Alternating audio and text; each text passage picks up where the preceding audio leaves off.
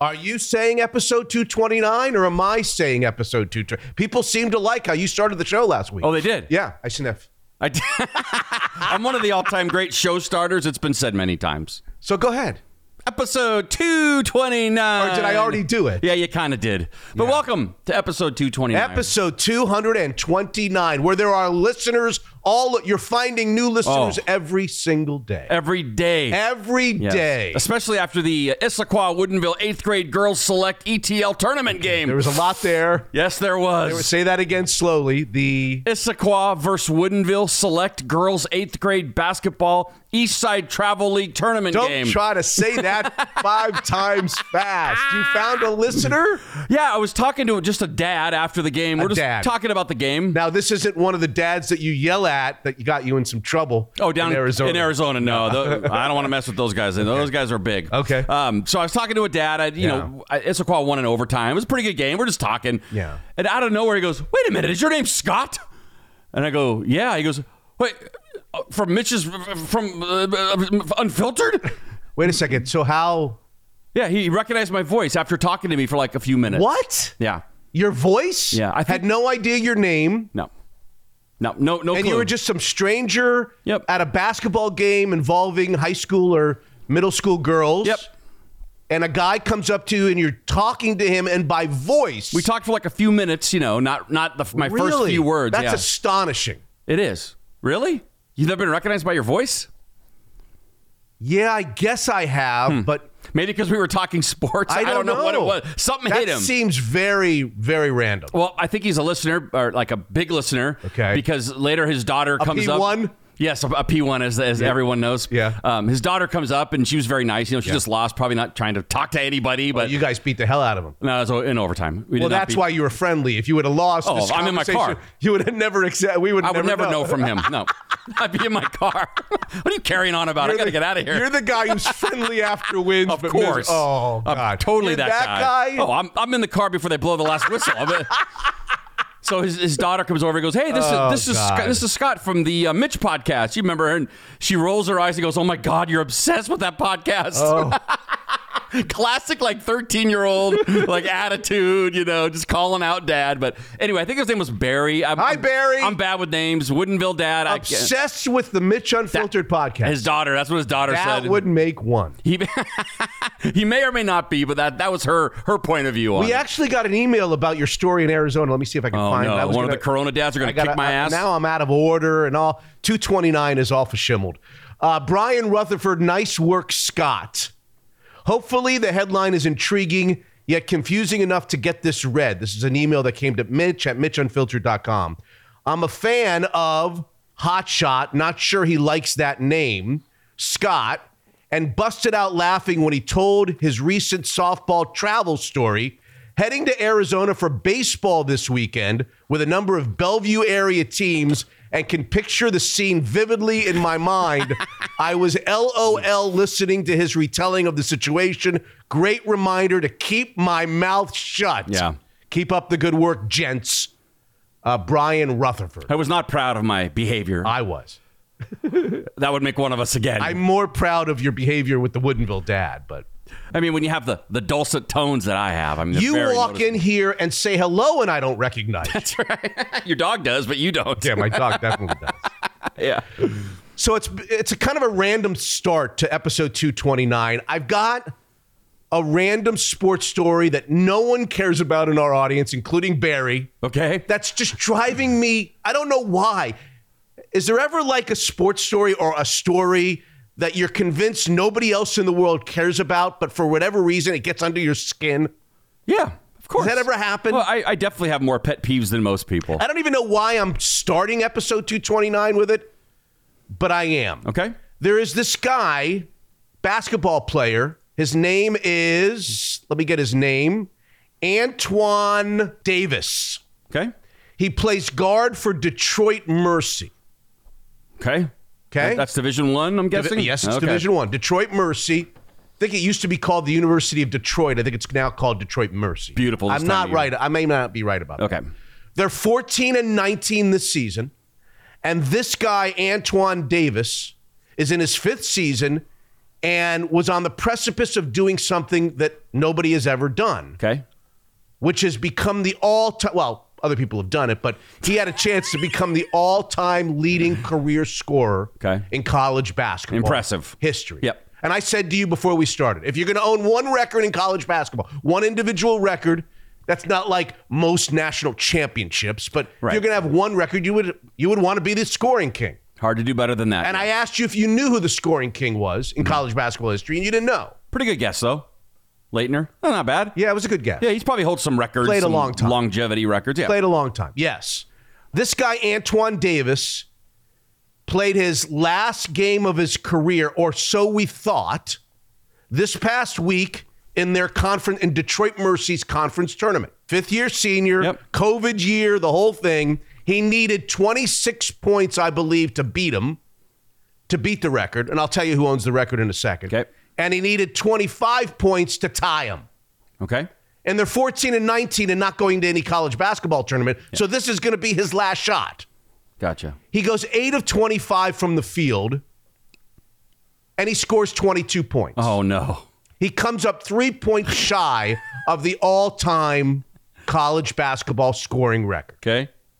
Hell of a hell of a season. I mean, hell of a career, not season. Hell of a career. The Yeah. guy averaged, listen to this, 25 points per game over his career. Career, right? 25 points per game over his five year career. Impressive. Incredible. Yeah. Incredible. His father is the head coach Okay. of the team, and they finished 14 and 19, and he finishes three point shot. Okay. And I believe, based on the record holder, that this was kind of, and I don't get into divine intervention, that somebody upstairs decided, all right, this is crazy that this guy's going to become the all time leading scorer. Yeah, yeah. So he's going to go eight for 25 and come up a little short. Yeah.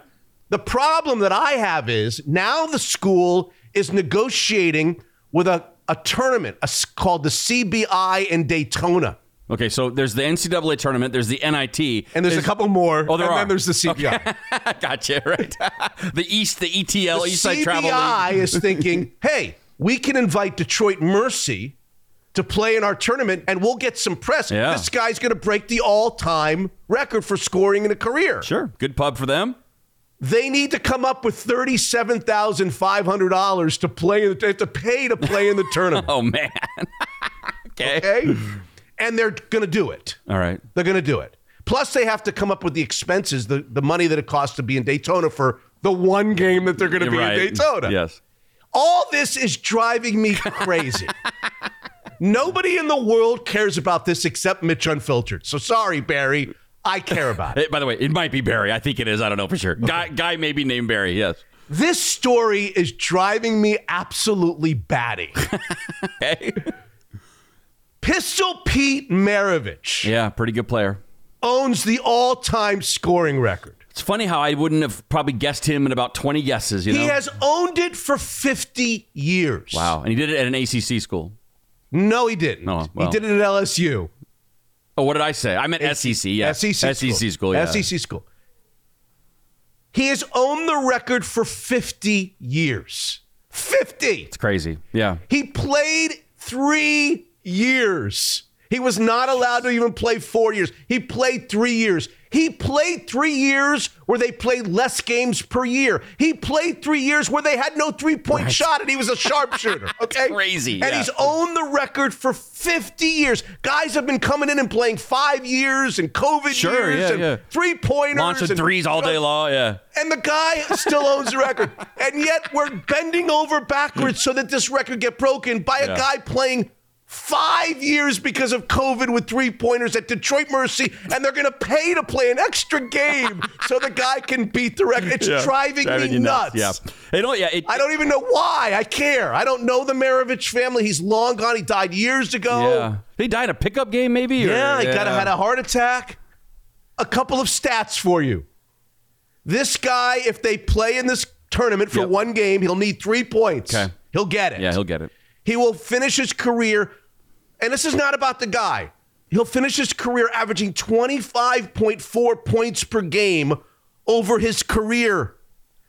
Pete Maravich averaged 44.2 points per game. Average? Average. That's a lot of guys high. I mean, like 44.2 holy points per game. Pete Maravich played in 83 games and held the record for 50 years. This guy's game in, in Daytona, if they pay to play it, Yeah, yeah. will be game number 145. Really? he played in half the games wow. with no three point shot. If you do the math and you allowed Pete Maravich to both play the same amount of games as this Antoine guy Oh. and have a three pointer, he would have scored 6,500 points. He'd be 3,000 points ahead of the guy. Right. Literally 3,000 points ahead of Yeah, the guy. yeah. And we're bending over backwards so that this record be broken by a guy at Detroit Mercy Right. who played five years with a three point shot when Pete Maravich played three years. Yeah. He played 83 games. Against good competition too. I mean, you know, it's like yeah, Whatever. Come on. it's driving you. It, in a way, it doesn't feel like they just let the chips fall. Like, ah, you came up short. He didn't. You know, I'm telling The you, chips, they- they- somebody upstairs decided that that guy was going to score 22 points Yeah. in that last game and not catch Pete. Yeah. Somebody upstairs is listening to me and knows, okay. And I don't know what this guy is going to, what the guy upstairs is going to do to, to prevent him from playing in Daytona. I don't know. I don't know. What do you do now? What do you do? You you strike him with illness for a day, or. I mean, What if he scores two? Now I have to watch this cockamamie game. if he scores two, you you then believe in anybody who doesn't believe religion. in, huh? Okay. If he scores, two, if he goes like one for 30 Yeah, from the field right, and right, scores two, Two points, yeah. If there was ever 100% certifiable proof that there is somebody upstairs that's deciding things, Right. that's it. Now I got to watch. I got to. Now, is there to be a like Is pumping? it terrible that I'm so riled up about this? it's not terrible. Is it really breaking his record? Not, we're not breaking Pete Yeah. Maravich's record. It doesn't feel right. No. Just something about it doesn't feel right. 44 a game and it, it's crazy. for three years. Average. 44.2 a game. That's. I mean, what were with his no highs? three point shot. It would have been 50 a game. He would have had six threes a game, five threes a game. Yeah, it yeah. would have been 50 a game. He must have had like sixty every once. I mean, he had to have. Yeah, like, he was the greatest. it's crazy. Why do we have to break this record with a five year guy? The greatest, not yet, not yet. I mean, just wait. We got, Ah. we have a new greatest in the history of college basketball. But for to me, I like got a, it off my chest. a part of it for me is that he plays at a small school. They're not playing me- against any. I mean, it's all part of it, but that's doesn't bother me at all. That Oh, part of it doesn't. That, that if you listed the things about this that bother Yeah. me, that would be the very bottom. real. The very bottom. Yeah, I don't care about the opposition. you kind of should. Though. I don't. I care about the five years and the extra 70 games and the three point Yeah. line. Those are all big. Come on. Yeah. And by the way, interesting side note Pete Maravich was also coached by his father. He was. Yeah. I, I remember that. Yeah. Yeah. Yeah. isn't that? I mean, Oh, God. Did he Uh, get why the- am I? uh, Why do I care? it's a great. But why do we care about any of this? Seahawks, Mariners. Who gives well, a I probably should have done this in a different order, but just hear me out on this. Okay. Put yourself in my shoes. So this has been bothering me. And I knew on Tuesday or whatever day last week that this guy was going to play for 14 and 18 Detroit Mercy, and he needed 25 to tie, tie and 26 to win. I've known this. Okay. I didn't watch the game, but I, I swear I came home that night and I went right to my phone. I was like, oh, the game was, did he did he break it? And when I saw that he scored 22, I was like, yeah, Yeah. the good Lord. now, now think about how I felt two days later when I read Detroit Mercy negotiating to play one more game. I'm like, What what? happened to the good Lord? I thought he was good all what oh, he turned on me. You can't do that. That's crazy. They're adding a freaking game. Yeah. They're paying to add a freaking game. Talk about contrived. Look up contrived in the dictionary. Yeah. Now, is there going to be Driving me nuts. Is there going to be pomp and circumstance? Are they going to stop the game and the whole? Probably. They, they should, right? I mean, No, they shouldn't. well, if it were anyone else, they would, right? Yeah, I mean that that's going to really bother you when you see it on Sports Center. We Oh. have a new king, a new scoring champion of all time in college basketball. Christian Laettner? No. There's been some pretty good players throughout uh, college basketball, huh? And it's this guy. Would they have invited if he were alive Pete Maravich to hand, like to Oh. go shake his hand? Can you imagine a guy averaging 44 Right. points shaking the guy that broke his record that averages 25? yeah. Brutal. 25. so did he have like a COVID year? Or Yes, was, yeah, that's COVID why year. he yeah. got five years. Gosh. It's crazy. And we're going to celebrate him like he's the greatest basketball Probably player in the history Probably of college not. basketball. In fact, nobody's going to know. Nobody even knew that Pete Maravich was the all-time record holder. So five years ago, five years from now, even next week, nobody's going to know about this. Yeah, it'll be on Sports Center. Yeah. but I think that this will dissipate. So that's not the real issue for me. It's just But it would still sting if you had to see that. Talk about the, the new king of scoring in college Jesus, basketball come history.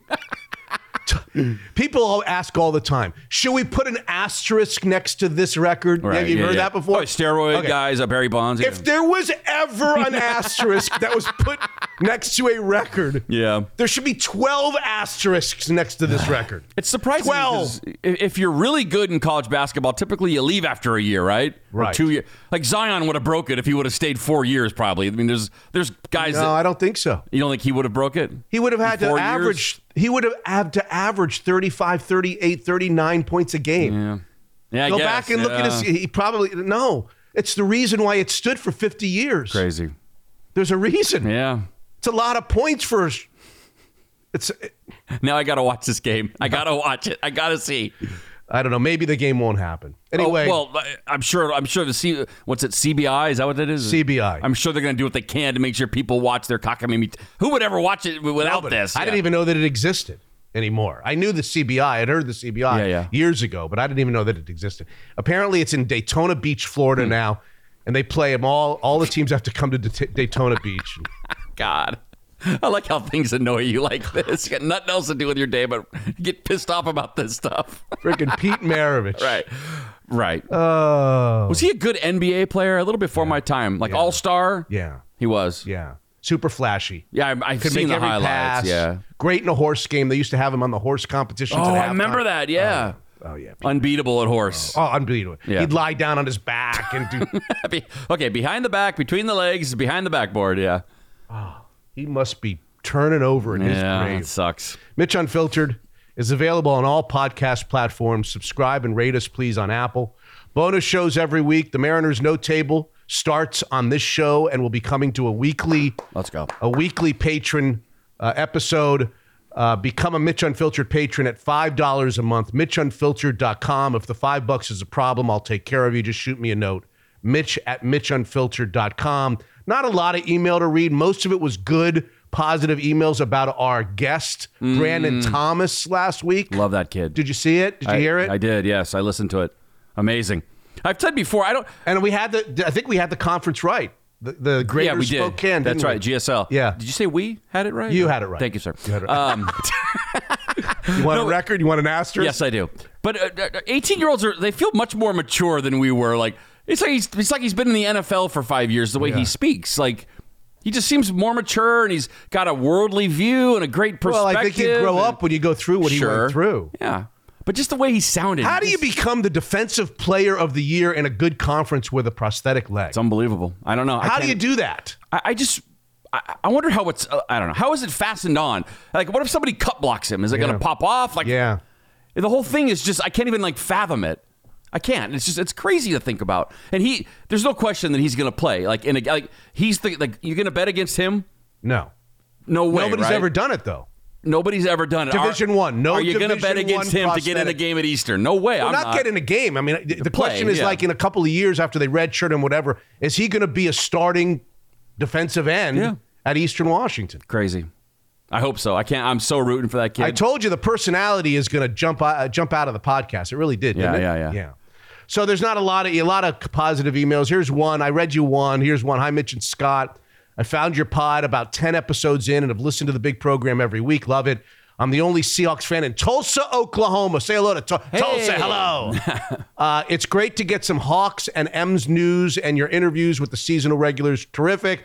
I recently visited family in South King County and decided to go to Zeke's in Tacoma. Oh. It was terrific. Then we stopped by at Fireside Home Solutions to look at the fantastic show. Come on. showroom. Please let John W. know that his sign has a bulb that's burned out. Okay, on it. I love it. I did not go see the Woodinville office of uh, Cross Country Mortgage because I I don't go downtown. I didn't go to Daniels. Yada yada yada. Chucko in Tulsa, Oklahoma. Love you guys. Well, that's nice. We're huge in Tulsa. And in Woodinville, apparently. At That's the right, yeah. ball field. Yep. Uh, guests on this episode 229. The Mariners No Table begins. It's our new thing. We're going to do it here on the free show, and then it's going to migrate towards being a weekly show for patrons to replace the Seahawks No Table. Until they go until they start the season two and thirty six. They are not going to start the season two and 36. Okay, they're not going to. Three and would- 35. Potentially, yes. All right. Um, I like these little uh, oddball stories. Guest number two. Let me tell you about guest number two. You may have seen him on the news. Maybe you haven't. You may have seen him on social media. You may haven't. A year ago, this guy who lives on the Washington side of the Columbia River near Portland. Okay. Um, a year ago, he's a big baseball fan. He actually played football at Washington State years ago, offensive lineman, big guy. He was very distraught when there was that lockout in Major League Baseball. Remember, they started canceling games at the beginning of the season and pushing games back to start the season last year. Uh-huh. He was very upset and he decided he wanted to do something about it. Okay. And what he decided to do, he got the idea from other people who had done it. He decided that he was going to play catch every single day for 365 days with somebody different. Oh wow. Typically strangers, although there's been some family members and what have you and people he knows, but typically he has spent the last 365 days every single day finding a stranger somewhere playing catch. He brings the ball, he brings the mitt. My They, gosh. they talk back and forth about their stories, what's going on in their lives. And he did this for 365 days. And it ended, well, it didn't end because he's going to continue on. But the 365th day was this past Wednesday. Ah. And he had a special, a very special last 365 catch partner. That's impressive. He didn't miss a day. Did not miss a day. He actually had catch. He played catch with over 550 people over the 360, from delivery people to random people in restaurants that he saw Wow. to a two year old, a three year old, a 93 year old woman, people that were sick. Man, he has what a cool story. He's got a bunch of stories from the year that was, and Yeah. it culminated this past Wednesday. A lot of people saw it. It culminated this past Wednesday with a very special catch partner. Well, I can't wait to hear it because I don't know who it was. You don't? His name is John Scukanec. Okay. And he was uh, he is guest number two on this. He's going to tell all the stories, some some really fun, clever stories that he has from playing catch for the last 365 days. When was the last time you played catch? Well, I'm going to be playing with John shortly. uh, I play catch with my You do? son. Yeah, with I don't know if you get out there and. Yeah, I do. Oh, I you play do. catch. Okay. play- I mean, it's been a long time, but not as long as you might think. Yeah. Okay. Yeah. Yeah. And then uh, guest number three is a guy named Evan Drellich. He's an author. He's also a senior baseball writer for The Athletic. He's the author of a new book called Winning Fixes Everything How Baseball's Brightest Minds Created Sports' Biggest Mess. It's the story of the cheating scandal. The inside Oh. scoop to the Houston Astros cheating scandal, banging on the trash cans Yeah, yeah. and doing all that they did. Finally, his book is out. He's the one who broke the story. Oh wow. He broke the story with um, Kenny Rosenthal in The Athletic about the Houston Astros cheating scandal, and now he's written the book that's now out. a lot of allegations. I mean, uh, is that was there really garbage can hitting and Really garbage can hit. wow, All true. amazing. And then some. And And, then- more teams doing it. Wow. He'll Okay. tell you. He'll tell you in segment number three of the interviews. Okay. Episode 229 doesn't begin without a few words from our partners, of course, like Zeke's Pizza, north to Bellingham, coming to Portland this year. So south to Portland, east to Idaho. Mark Few has been enjoying the Spokane location, I hear. Revamping the app so that ordering Zeke's to your door is easier than ever. Zeke's Pizza homegrown in the Northwest. John Waterstrat, Fireside Home Solutions, the title sponsor for virtually every fun contest and promotion that we run. Beat the boys during the NFL season. We have our Masters pool coming up. Start your search for a brand new fireplace unit at firesidehomesolutions.com. The Woodinville office of Cross Country Mortgage. You will hear on this show that Jordan Flowers' team did a mortgage last week starting in the threes.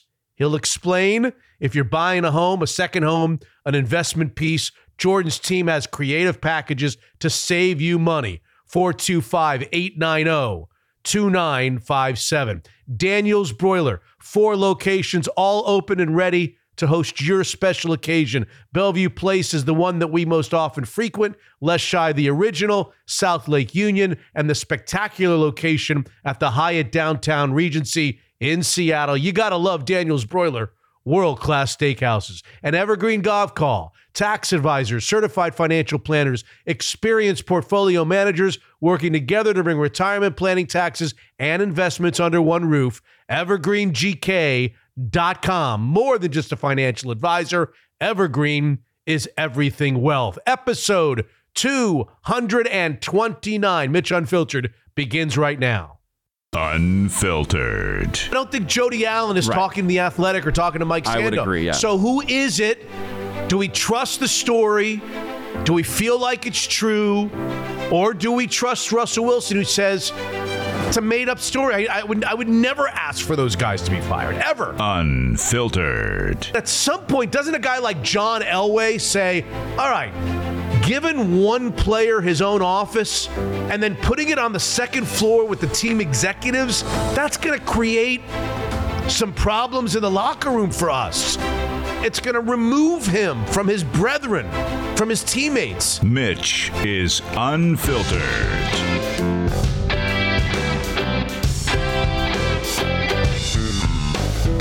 Okay, episode 229 Yes. now officially underway. Ah, the best show on TV 229. I don't know if you saw it or not. One of the great sitcoms of all- 227. I've watched, I've been binge watching. You definitely have not been binge watching. We are still in on Poker Face. Oh, really? Yeah. I'm about five, six episodes in. Do you feel like you're liking it, excuse me, more after the first two episodes when it's less about the Vegas and No, just the random kind of alone? no, no. You like it the same? I think what I really like about it are the cameos that are in it. How many episodes have you watched? I think I'm through nine. I think they've had nine, maybe. I just watched one with Ellen Barkin in it yeah. and Tim Meadows from Saturday Yeah, Night Live. Yeah, Tim. Meadows was really good. Yeah. They have these crazy. They have these really interesting. Um, Judith Light from Who's Who's the Boss. oh, was in yeah, that's right. Judith Light. yeah, yeah. I like the cameo. It's bringing Yeah. me back to my past. Yeah, it's it's a lot. It's a kind of a yeah. It's a cool mix of characters that they've Yes. brought it. Did you like the the barbecue one? I liked it. Yeah. You told me to look out for it, so I did. I liked I it. I thought that was really good. yeah, yeah, they're good. And I like the one with the two actors, the the Tim Meadows one, right? Yeah, Wasn't the? Tim Meadows and I Ellen thought that- Barkin. yeah, that was. I thought that was top notch. I really like. I've always been a big Ellen Barkin fan. Yeah. You know Ellen Barkin, right? Of course, yeah, sure. Well, good. I'm glad. Real quick, I just watched the movie called Megan Yeah. about the little doll. Yeah, I'm not going to watch that. I've seen the pre. Is that on TV already? I thought it's in the theater. It's on. Well, it probably Both. is, but it's on Peacock. oh, As a matter of fact. yeah. No, I don't want to watch that. awesome. I loved it. But again, it's kind of a scary horror-ish type movie. So if you don't like those, you're not going to like it. You know where I was on the night before we recorded this? Hmm. I was at the 4A state title game in the Tacoma Were you Dome. really? I was. Well, I pay for the uh, NFHS. So do whatever, I. So I watched the semifinals on on Friday night, and then I went to the finals. I was a little disappointed because I really wanted to see Tacoma Curtis play Mount Si, which I believe is the rematch of last year's 4A state title game. I may be wrong about that. Mount Si was in it. I, mean, I know that. I don't know if they won it. the No, Curtis year. won it. Oh, they did. Okay. Curtis repeated last night. Oh, okay. Well, then it was Mount Si. 'cause I- yeah. And Mount Si lost. They disappointed me. They lost on Ah. Friday night, so they weren't in the final. So I watched Curtis play against Olympia High School for the title at the Tacoma Dome. I wanted to see Curtis play. I don't know if you've heard about this guy, this junior, Uh-uh. Brett's class, class of 2024. Zoom. His, la- his first name is Zoom. Zoom Diallo. Let me guess. He's really quick and really fast. He's a 6'4 or 6'5 point guard for Curtis, who has been ranked as the ninth in certain places, the ninth best player in the class of 2024, Wow. and can go just about anywhere he wants to go. Wow. So I got a chance to see him up close and personal. And They won, and he was fantastic. is he? Yeah, he's, fantastic. Everything he's. He's fantastic. Yeah. I'm a little concerned he might be going to a place in Eastern Washington. I don't want that. Whoa. Why would he go there if you said he could pretty much go anywhere he wants? Oh, there's two. I don't know which one in Eastern Washington Yeah. you're thinking I of, was but just the going one that I'm thinking there's there's no, not I'm not talking about say, that one. you- yeah. No, Oh, I'm I- talking about the other one. See, I try to block them out of my, my brain that they're in. There's another state. one in Eastern Washington where a lot of guys go to instead of going to Duke or North Carolina. True. and it's driving me crazy. Not as much as Pete Maravich, but it's driving me crazy. so I'm hoping Zoom. I tried to get to him after the game, and warn him about all the ills over Yeah, there. right. You don't want the weasel. I know.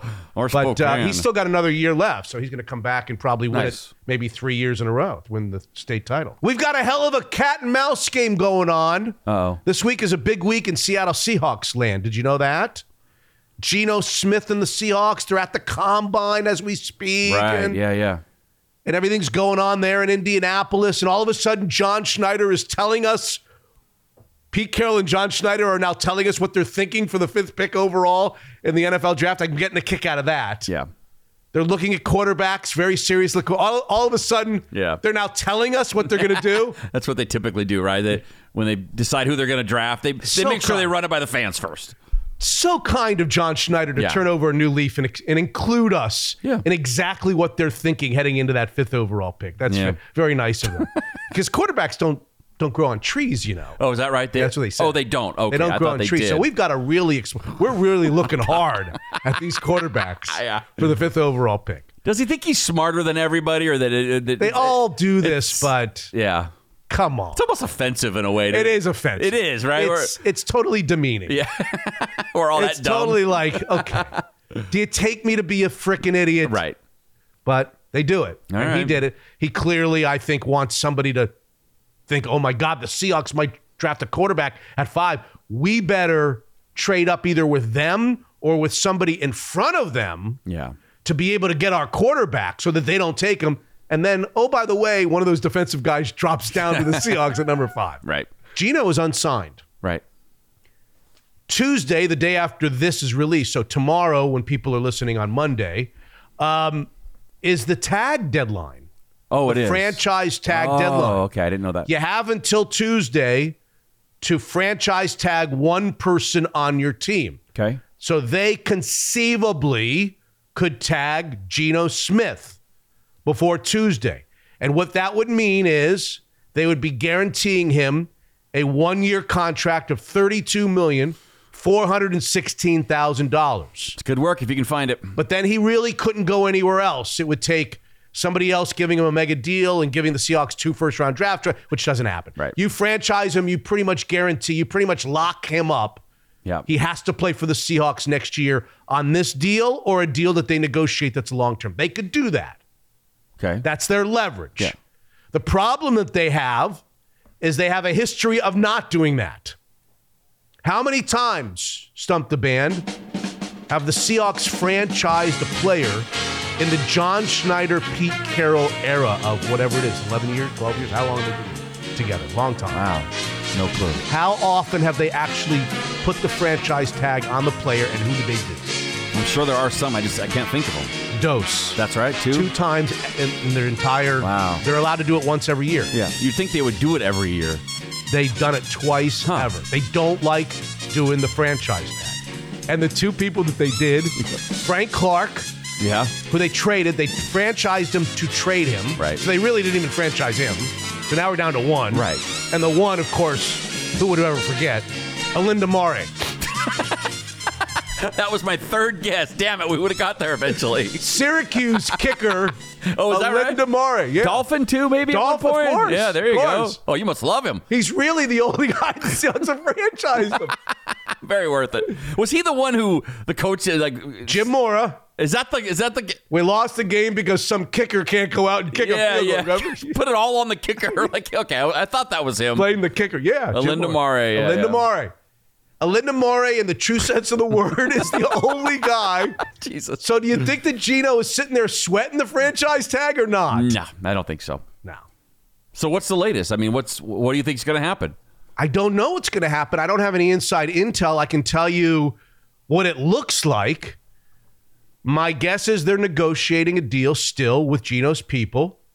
Geno has to figure out what's out there. Now, he's not allowed officially to know that until March 15th, which is a week from now. That's when free agent starts. Okay. Actually, March 13th, I've been told you're allowed to actually talk with other teams legally. All right. But you can't sign anything until March 15th when the free agency opens. Okay. But you know how it works. They go to the combines, and there are ways to find out what's out there for my client. Right. To get a sense of what the market is for Geno. It's a guess, but my guess is that the Seahawks will not place the franchise tag on him, hmm. which then will give them seven days to do a deal before he hits free agency, before he can talk to other teams. And I don't know, I'm getting the feeling that the Seahawks don't want to give him $35 million a year. They probably don't even want to give him 30 to 35 million dollars a year. And they're willing to roll the dice because they probably feel like no one's going to give him 35 million a year. Yeah. And if that's what he wants from us right now in a long-term deal, we're going to pause on that. We're not going to do that. We're going to actually let him find out what we think is his market, which is under 30 million a year. And he'll come back to his parents' house at some point to move- Correct. Move, back in. Correct. Yeah. Correct. And then we can sign him. This is them talking, not me. Yeah. Then we can sign him at, you know, three years, 90 million, three years. Still give him a good deal. Right, yeah, Still yeah. give him the best deal that he can get. That's right. Anywhere. Yep. Still make him a very, very wealthy guy. Still give him guaranteed money and signing bonuses. I mean, we're not trying to piss him off. Right. We don't want him to come back and be pissed off signing a contract. We just believe this is what I think is happening. We just believe that the market out there for him is not going to be what he wants it to be. And so, what we're presenting in the way of an offer, they're probably presenting it right now. They're probably saying, hey, we'll give you three years, 90 right now. And he's probably saying, ah, I might be able to get more. I think I should get more. Yeah. And they may be just willing to say, okay, go see if you can get more. And then please come back to us. Yeah. And So- that and that's I think the way it's going to play out. If he gets three years, 120 from someone, then the Seahawks are like, hey, great, go make your money. Don't know. I Good, don't- yeah, that's a good question. good to know you. Hard to believe he's going to get three years, 120 Okay. million. I think that's kind of a Don't get caught up in the number. Just Okay. if he gets more somewhere, are the Seahawks like, shit, that didn't work? Are they like, no, good, good for him. Go. We're no. I think at that point, if it's a, if it's not 40 million a year, if it's just a little bit more, yeah. then they say, hey, would you like to come back and be with us? We'll give you that contract. Mm, okay. We'll give you that same contract. That, or do you want to go face a new system, new coaching staff, Right. new wide receivers? Everything is new. Go ahead. We wish you all the best. Or come back and we'll give you that that same number. It's probably what happens. Not at 40 million, but Right. whatever the if number it's is. cl- if they can sort of get close to it. Yeah. It's a bit of a gamble on the Seahawks' part. Yeah. Yeah. So that's my projection. And I could be completely wrong. Tomorrow they franchise them and everybody's saying, "Why don't we listen to Mitch Unfiltered?" But Well, I was just curious what you thought more come than on, a are prediction. they gonna? It's going to be Olindo Mare and Geno Smith. yeah, right. Is that going to be the list? yes, it might And Frank be. Clark.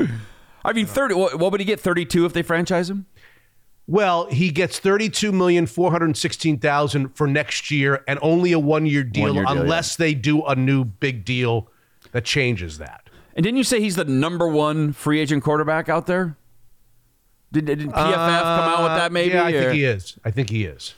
There's a chance somebody could. st- I mean, we've seen worse quarterbacks get paid. You know, Yes. worse quarterbacks than him. there's just this kind of universal opinion that the teams around the NFL, and it only takes one, as you just pointed out, only takes one. Yeah, that's right. But there's this kind of opinion out there that teams think, oh, he's more valuable for them. Right.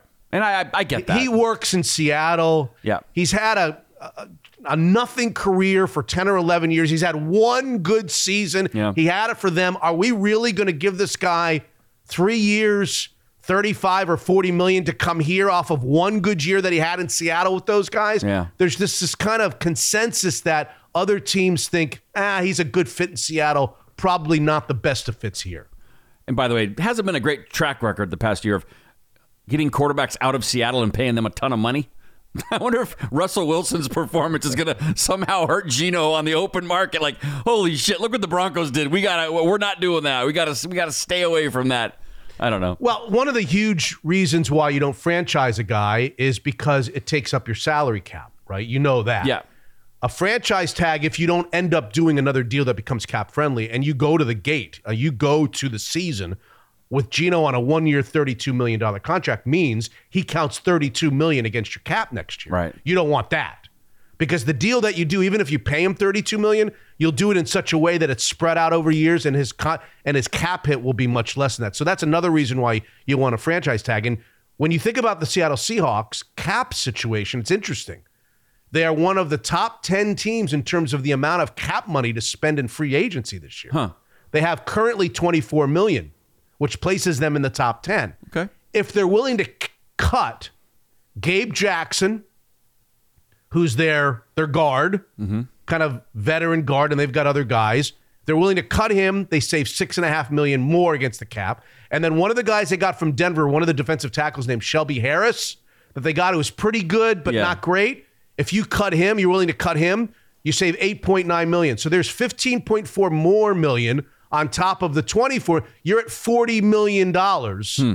And you were already in the top 10. Now you're one of the top teams in terms of Yeah. available free agent dollars to spend on new players. So, do you want to then take 32 million of your 40 of your 49 or Right. your 39 million and give it to one guy, Geno? No. Another reason why I can't imagine that they're going to franchise tag him before tomorrow. Famous last words. but you're right, though. I mean, tying all that money up in Geno, 32 out of 40, if they cut those other two guys, yeah, that that doesn't seem like something that they would want to do at this point. Of course, they would be thinking, we won't be doing that. We're going to do it now, but ultimately, before opening, before we get too far along the line, we'll do a new deal with him, and we'll tear up the tender. We'll tear up the one year, thirty-two million, and we'll do it. That's probably what they'd be thinking if they. But Frank Clark and Olindo Morris. Yeah, right. I'll just keep coming back to that. Not happening. I don't think so. Doesn't sound like it. I don't think so. What what would you want? Like if what if you could have like the ultimate situation, what would you want them to do? I'd like to see them sign Geno at a, you know, at a two or three year contract. 32 ish. Lower. Okay. 30. Lower. I'd like to get him at 27, 28 average salary. And then let him play. Maybe draft a quarterback, maybe not. Maybe not with the fifth overall pick, but maybe down the line, maybe with 20 or somebody else. Yeah. Groom somebody and let Geno play the next couple years, year or or two. I know players don't think this way, which is why they're in the NFL. But if, if I'm Geno, I'm like, look, I, I've had one good year, really. One good year where I was the starter. And someone's going to throw $28 million at me for the next three years. What is he, 32? So at 33, 34, and 35, I'm going to make just around 30 million a year. Like 90 million over those three years. just those three years alone, 90 million. I don't know what else he th- thinks he can get out there. That's that's good money. He should be jumping at that like now. Well, unless his agent says, hold on, that's going to be there for us next week. Yeah. Let's see. It's crazy. I mean, yeah, he's had one good year. One good year. Yeah. And people are ready to throw that kind of money at him. People, Well, more than the Seahawks, I'm guessing. you sure? The Seahawks aren't sure. Maybe the Seahawks aren't even willing to. The Seahawks aren't sure anybody else is willing to throw that. That's Yeah. the whole part of the issue. right. That's why probably hasn't been done by now. Yeah. Seahawks are saying, wait a second, we're negotiating against ourselves here. Yeah. We don't want to negotiate against ourselves. We want to know that there's somebody out there that we got to worry about. Yeah. And they're doing their due diligence, just like Geno at the combine is. They're finding out anybody gonna they're sniffing around. Anybody gonna gonna pay this guy 30 million a year? And they're they're getting an answer, what they think is an intelligent answer. That's that's where we are. I hope it's done before the. When's the draft? April? Oh, it'll be done before the draft. Okay, well, if we're talking Somewhere. Here or somewhere else. Oh, it'll definitely we'll know for sure. Before We'll know for sure where he's playing next year Okay. before the draft. All right. Because that would be the world's worst situation for Geno. Right. The last thing you want to do is be a free agent while teams are drafting quarterbacks. Yeah. Right. You know, yeah. all of a sudden the Seahawks decide, "Oh, they love Bryce Young. They're going to bring him they're going to bring him in." Now all of a sudden my 28 million a year for the next 3 years that you were just talking about hotshot. That's a lot of money is not even available to me anymore. Yeah. Right. No, no. It'll be done Okay. somewhere before the draft. What That about Jalen Carter? I know off the top but speaking of the draft, Oh my god. what's going on with Jalen Carter? He was in my other stuff segment. Yeah, but we're talking about the draft, and was he a top? Was he one of the top five? Yeah, yes. Yeah. He was one of the guys we've been talking about all year about being looking good in a Seahawks uniform. He's a destructive defensive tackle. I don't know how all of this is going to shake out. Yeah. I tend to think it's not going to impact his draft position. Okay. But I don't know. What do you think? Should it? Would you be concerned if, you know, he's he's being charged with a couple of misdemeanors. He was involved in a car racing issue where the other car crashed and two lives were Yeah. lost. Um, yeah, he's going to face charges. Do you believe that that should I mean, would you now say, "Oh my God, he's got a history of driving really fast. I'm not drafting him with the third overall pick because I'm afraid he'll come here and he'll he'll get in trouble." Are you worried about that?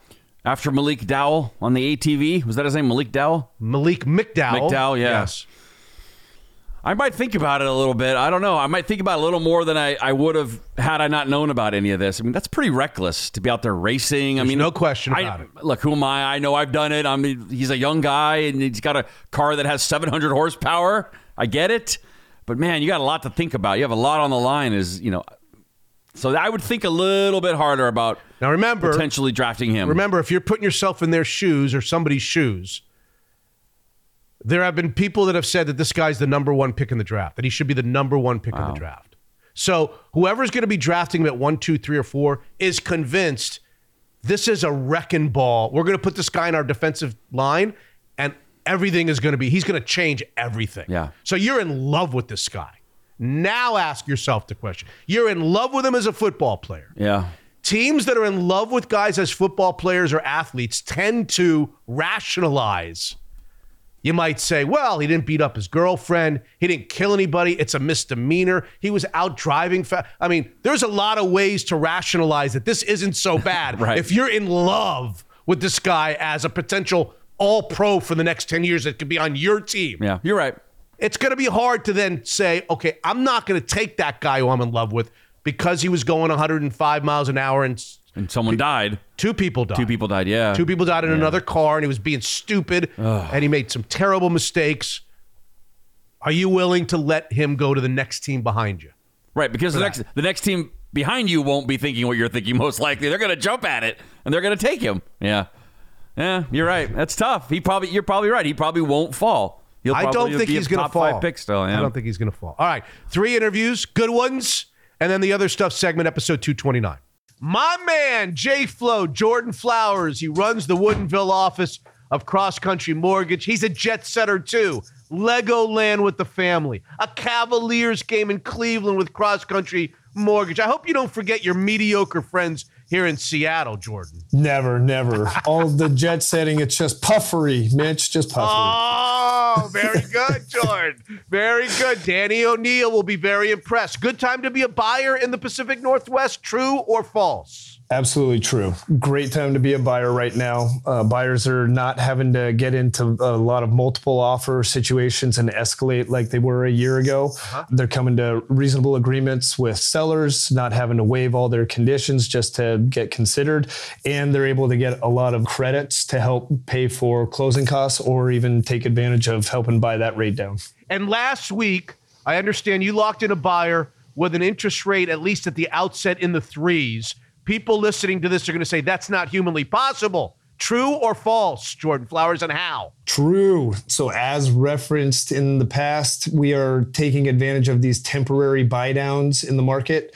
What we're doing is taking that seller credit and getting enough to offer the ability to temporarily buy down an interest rate from, say, the start rates are in the mid sixes, upper sixes, and get them starting at 3% the first year and elevates to four and then five and then the note rate. But within those first year or two, with rates will come down, they then can refinance into that long term secured fixed rate. All right. So, what am I paying attention to if I'm a buyer or seller? What numbers as they come out over the next weeks and months? Yeah, uh, two key markers to be watching is the CPI numbers coming out because the last year's CPI number will fall off, which it was a monster in March last year. If we get a lower reading this year, that will then be indicating inflation is coming down, which will be great for long-term mortgage-backed securities. And then keep an eye on the 10-year Treasury. If we can get that 10-year Treasury number down to about 3.2, 3.25, it's going to be an excellent time for anybody that has purchased in the last year to look to refinance and lower that interest rate as well. And if you're looking to refinance, if you're looking to lower that interest rate as well as he says, you're going to call first Jordan Flowers and his team at Cross Country Mortgage. Phone number 425 890 2957. Jordan Flowers, the Woodinville office of Cross Country Mortgage. Great, great partner of Mitch Unfiltered. Unfiltered.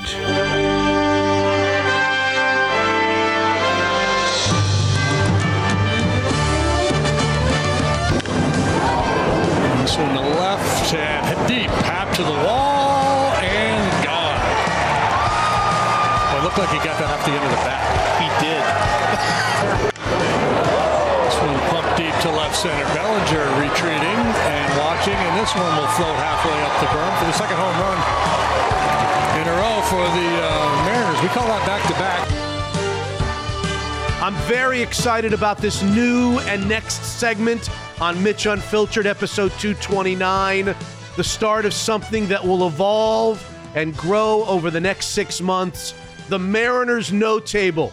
Back is Jason Churchill, prospect insider on Twitter and the host of the podcast Baseball Things. He's crazy enough to have agreed to come back to Mitch Unfiltered, and he's brought with him the new guy prospects guru, the Over Slot podcast. I hope I have that right.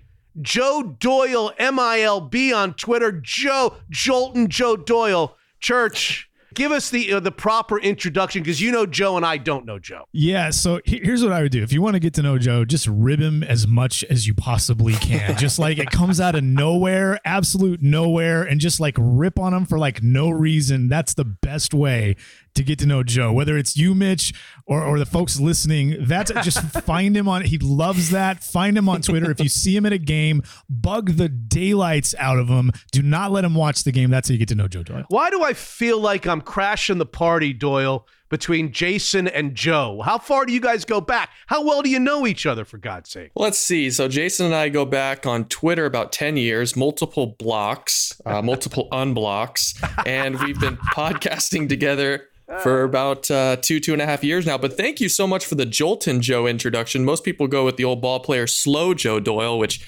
really kind of better reflects my mental state. All right. I don't think that the listeners want to hear us just talk about amongst ourselves about the personalities of the, the people on the No Table. But thank you guys. Thank you for being generous with your time and being willing to put up with us on the Mariners No Table. I think a, an appropriate place to start, Jason, would be just an overview, just kind of where we are, the off season, the start of spring, the organization, just the feel of where the Mariners as an organization is right now for you, Jason, and then we'll go to Joe. Yeah, this one's fun for me because I'm able to block out the disappointment of the offseason. I think everybody went into the offseason, maybe everybody except for the Jerry Dipotos and the Justin Hollanders of the world, expecting the Mariners to do more than than they did. So th- there's certainly disappointment there, and I get that.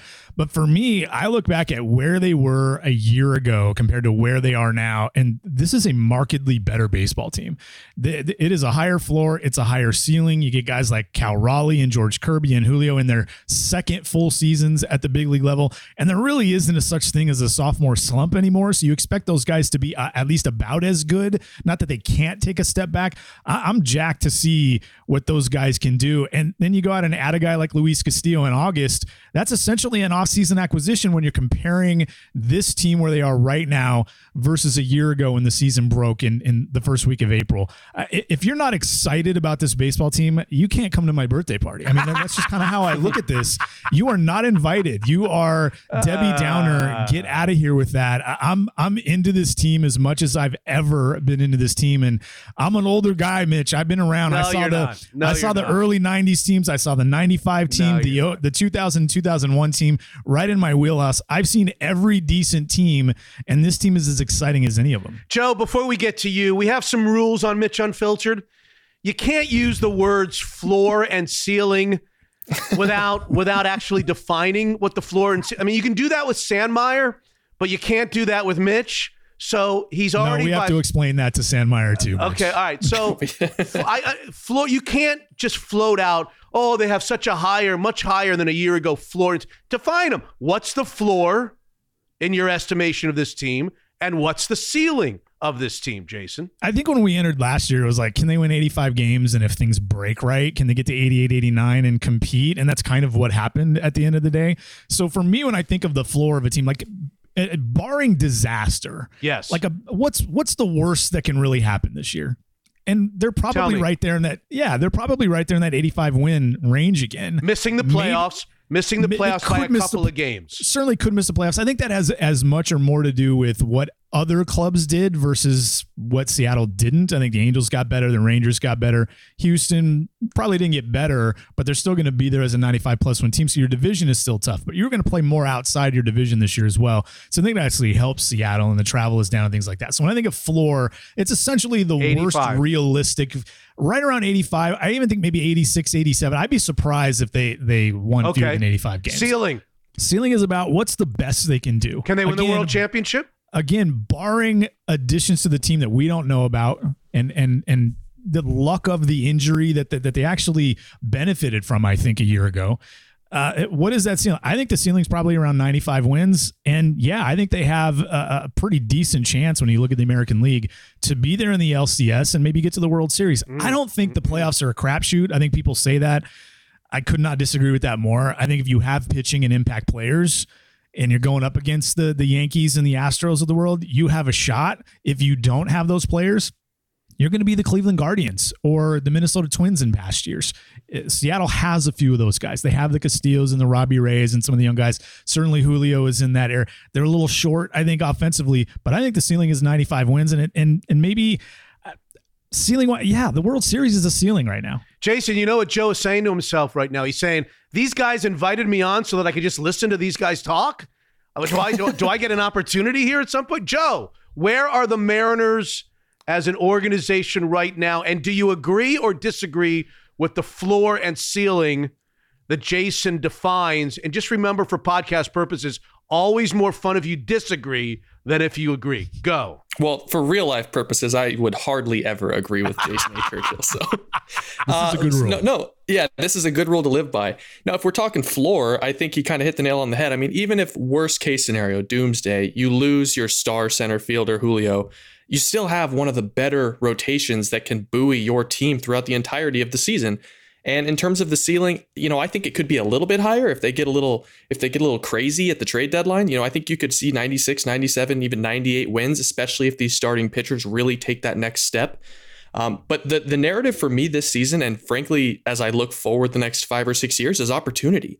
This team is being built to to last and survive and not be, um, you know, held down by big albatross contracts that takes away their flexibility at the trade deadline and, and free agent periods. So depending on where Seattle is, you know, if they're a 500 team and they need to improve little by little here and there, they can do that. They've got the farm system to do that.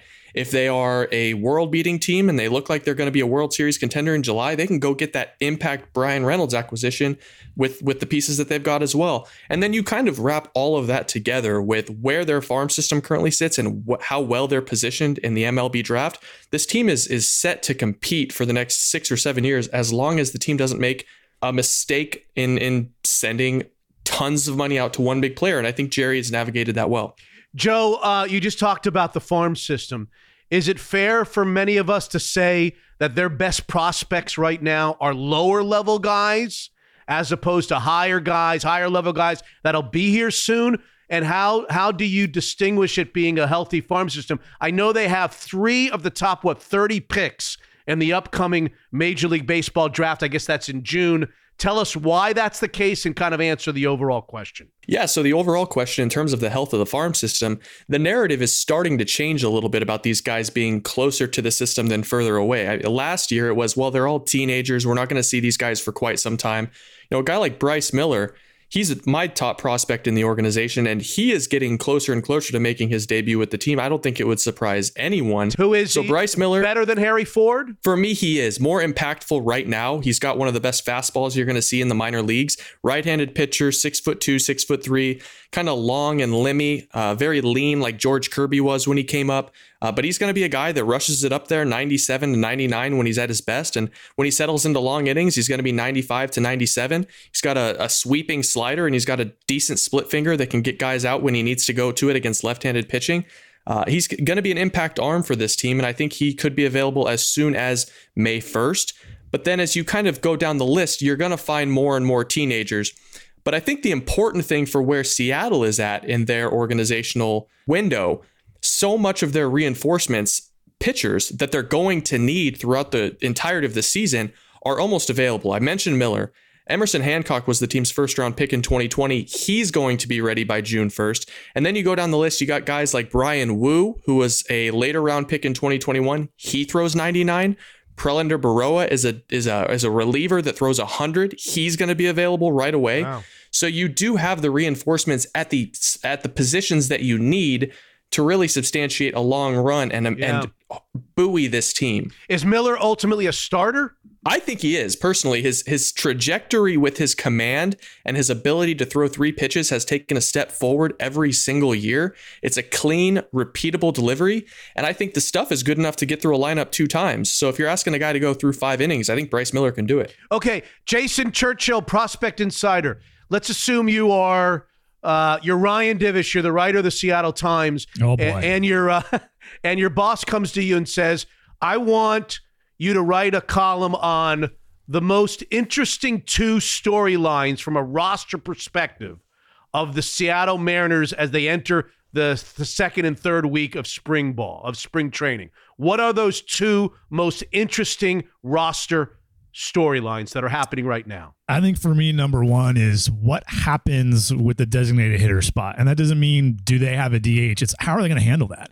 Who is that hitter? Because right now, as you project forward, this is an outfield of Kelenic in left, Julio in center, and Teoscar Hernandez in right field. And that means AJ Pollock is your best bet to DH, whether it's versus lefties or righties. So how are they going to how are they going to be able to maneuver that around and produce some advantages, some split advantages, some matchup advantages. The idea was that Tommy La Stella was going to come in and get some of those at bats. He hasn't played so far. He's a week and a half away from playing in games. I don't know how that's going to work out. It doesn't seem to me like he's going to be ready for opening day. So I'm, I'm really curious to see how they kind of go about that. Do they go out on the waiver wire? Do they sign one of the veteran free agents like a Mike Moustakas and give him a chance? Is it Cole Calhoun, who's already in camp? Is it Colin Moran, who's already in camp? Okay. Or is it Cooper Hummel? Like to me, like you see a guy like Cooper Hummel, you've seen what he can do. He's a switch hitter. Maybe he can create some advantages there you don't other, otherwise have. The second thing for me is how many of these kids have a legitimate chance to make this club? And Joe mentioned Prelander Berroa there. For me, he's one of their best relievers right now. Like this is a kid who we saw pitch as a starter in the minors last year with big time stuff and well below average control and command. In relief this spring, we've seen all of that tick up. We've seen the fastball tick up. We've seen the slider tick up. He has a changeup that sits there in the 55 60 range and sometimes better. As a reliever, Berroa might just be ready to break camp, you know, right away. And, and it's going to be interesting to see how the Mariners handle that because do they have a full bullpen?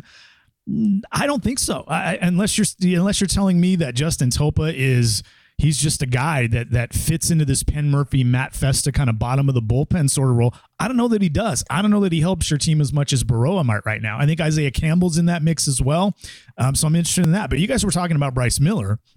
Joe highlights that hey, he could be a starter, and I think that's what he is, and and I think everybody would agree with that. But the great thing, the interesting thing about Miller is if you tossed him into a bullpen role at the beginning of the season, he's probably better than Berroa, and he's probably, if not your best reliever, your second or third best reliever Really? right off the bat, and then you could transition him into a starter role a little later, absolutely. And Wow. what's really really interesting, Bryce Miller does not have to be treated with kid gloves the way that George Kirby was a year ago, the way that Logan Gilbert was the year before, coming off the the missed minor league season. He threw almost 130 innings last year. If he's your number five starter, it doesn't sound like that's what they're going to do. But if the Mariners wanted to make Bryce Miller their number five starter right out of the gate, they could manage that throughout the course of the season without having to short script him, without having to send him to the minors, without having to use him in the boy. He could be the starter in that fifth spot all year long, and they could keep him within a, a reasonable range of workload, kind of like they did with Kirby last year, but without the whole idea that we have to wait. Remember last year they had to wait a month or so with George Kirby, and then they had to send him down at the All Star break because they were managing. Bryce Miller is in a significantly better position to help this team from day one, right away, right now, right out of the gate. I don't know that's what they're going to do, but he's ready to do that right now in some role. Interesting because while we're on the topic of of the starting rotation, Joe,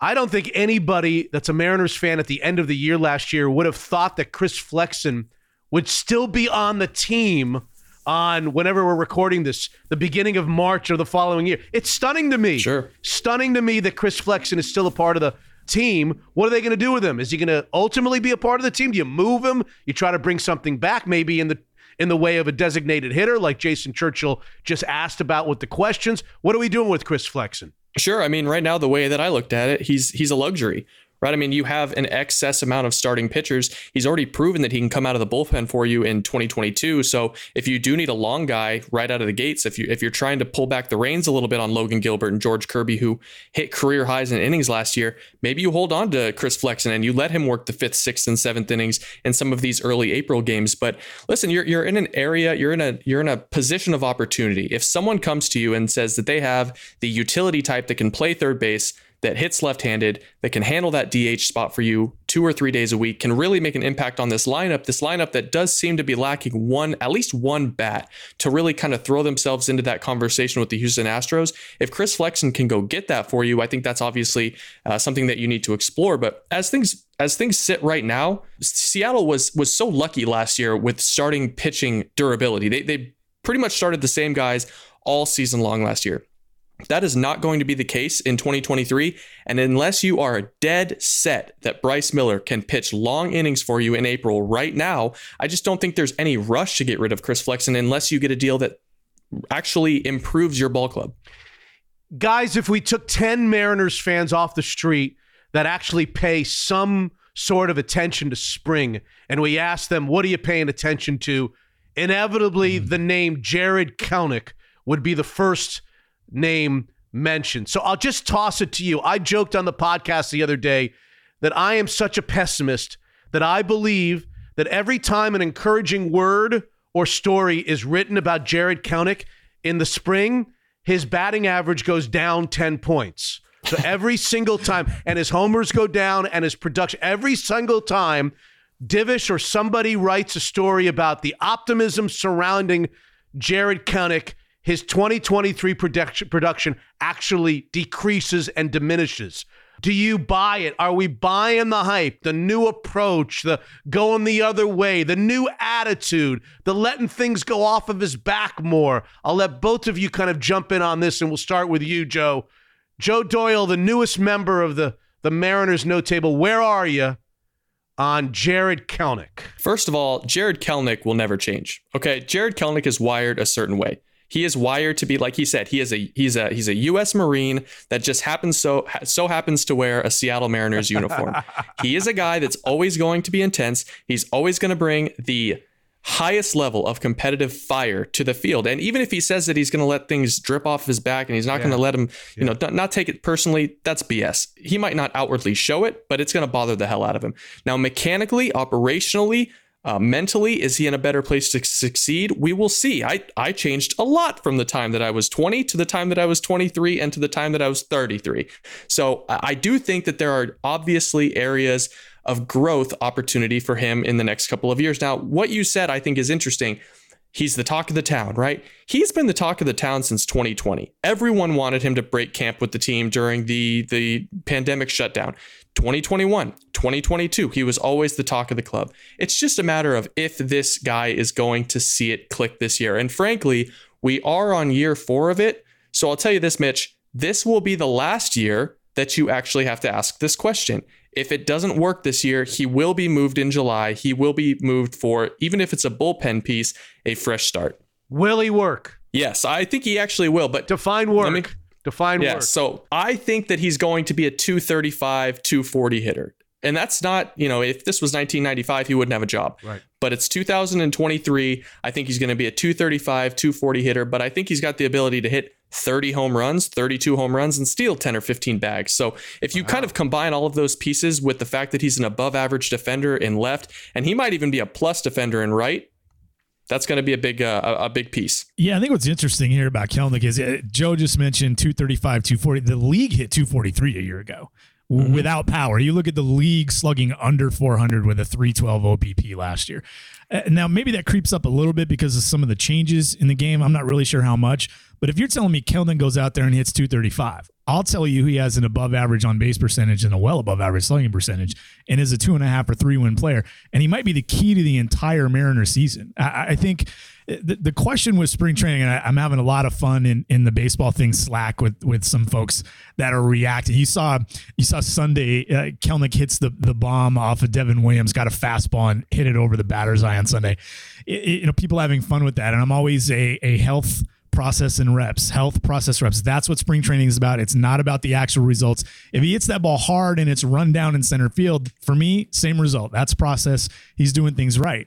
But mechanically, like like Joe alluded to, he's put himself in a better spot. And that gives me hope because before spring training started, Mitch, I'm thinking to myself, this is put up or shut up time for Jared Kelenic. And, and I think it is. And, and Joe mentioned this too. Like, he's only going to get this one last extended shot. And my question on Kelenic and, and with the club here is how long do they wait? How long do they wait? How long do they go? Well, he's hitting a buck 85. His strikeout rate is 39%. He's not in for enough power. How long do we wait on Jared Kelenic? Because eh, here you are without a great backup plan. You don't. I mean, AJ Pollock, I guess, is your backup plan. And then what happens at the designated hitter spot? One spot in your lineup is going to be significantly impacted, regardless of who the backup plan is. They don't really have a good one. And if Kelenic isn't working out and we get into late May, how long can you wait? And that's probably going to be determined by, you know, hey, what's Taylor Trammell up to? What's his return?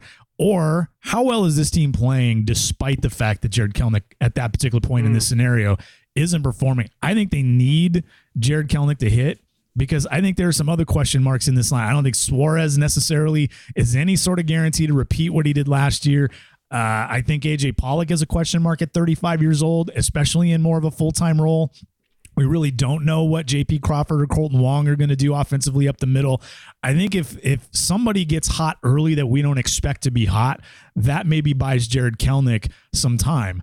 But Jared Kelenic can buy himself a lot of time by not starting the season slow and putting the Mariners in a tough position because you can't go make significant trades in late May. That doesn't happen. You can make marginal deals like the deal they made in 18 with Denard Span and Alex Colomé with the Rays to supplement that group, but you're not going to be able to go and get Bryan Reynolds in May. That's not going to happen. Yeah, let me let me just add some to that. In my conversations with folks inside of the industry, people are still asking about Jared Kelenic in several trade talks. When whenever you know Jerry calls someone or anybody you know, inside of the organization, Justin calls someone saying, you know, what would it take to get this? What would it take to get this? Jared is still one of the first names that comes up in every opportunity, every single trade talk that Seattle kind of dives into. And the reason why, you cannot argue with the tools. You cannot find very many 23 year olds that have 35 home run capability in them, prospect pedigree, and a a thirsty, thirsty desire to be the best at everything that they do. So now it's just a matter of mentally, will it click? Where does he hit if he hits 235 with 30 home runs? Where does he hit ultimately in the order? If he has a season, Church, where he's 235 with 30 home runs and they're starting a postseason series with everybody healthy, where does he hit in the lineup? Probably still somewhere in the bottom half. Uh, it really depends on how everybody else performs. Do they make a deal at the deadline? What does right. that look like? Yeah. He's still probably going to be a guy that strikes out a little too much for me to bat one, two, three in that range. You tell me he's hitting 235. It's probably a 30 plus percent strikeout rate, right? So can still be a good player. I would also think about Kelenic's comfort level. That's a big thing with where you bat a guy. I mean, this is the human element part of it. Like we look at all the numbers and we're like, Julio should bat one or two, and uh, Teo should bat two, three, or four. And it's like we see all the numbers and we match them up. There's been a lot of studies done on how important the batting order is. For me, it's put your best hitters in the top four, five, six, whatever that is. Uh, meshed with how comfortable is that batter, is that particular hitter personally hitting in that particular role. A lot of times, and Nelson Cruz has talked about this in the past, a lot of times guys are like, all right, I'm the cleanup guy. I'm used to being the cleanup guy or batting third or batting fifth. If you want me all of a sudden to bat first or seventh, does my approach change because my mentality is different because I'm batting in different situations? I'm hitting fewer, I'm getting fewer opportunities with runners on base, with runners in scoring position. And you have six hitters that are better than me now, or you have no hitters that are better than me, and I'm the guy now. So those things come into play here. I would just keep Kelenic comfortable to me, I don't care if he hits nine or seven or six, and I don't care if, to be honest with you, he could be hitting 300 with 15 bombs at the end of May, I'm just leaving him alone. I'm truly leaving him alone. There's no way I'd bat him in the top five despite that. Yeah, ultimately, the projections that I threw out would have him something akin to what we saw from Cal Raleigh with a little bit more hit tool from 2022 into the 2023 lineup. And at that point, you're saying, well, if you're going to go lefty righty lefty righty if you kind of subscribe to that that book of baseball you probably want to have Jared Kelenic lower in the lineup than Cal Raleigh. And that way you know if, if you bat Jared seventh you still have the ability for him to steal a base and maybe get Julio up with a guy on base. You put Cal Raleigh there at the seven or eight spot and he's pretty station to station.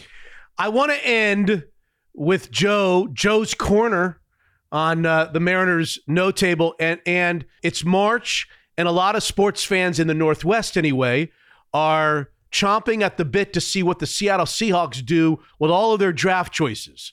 They've got four draft choices, I believe, in the top 51 or 52 picks in the upcoming April NFL draft. And everybody here is very excited about that. Well, the Mariners have something similar. I, I don't know that a lot of people know that.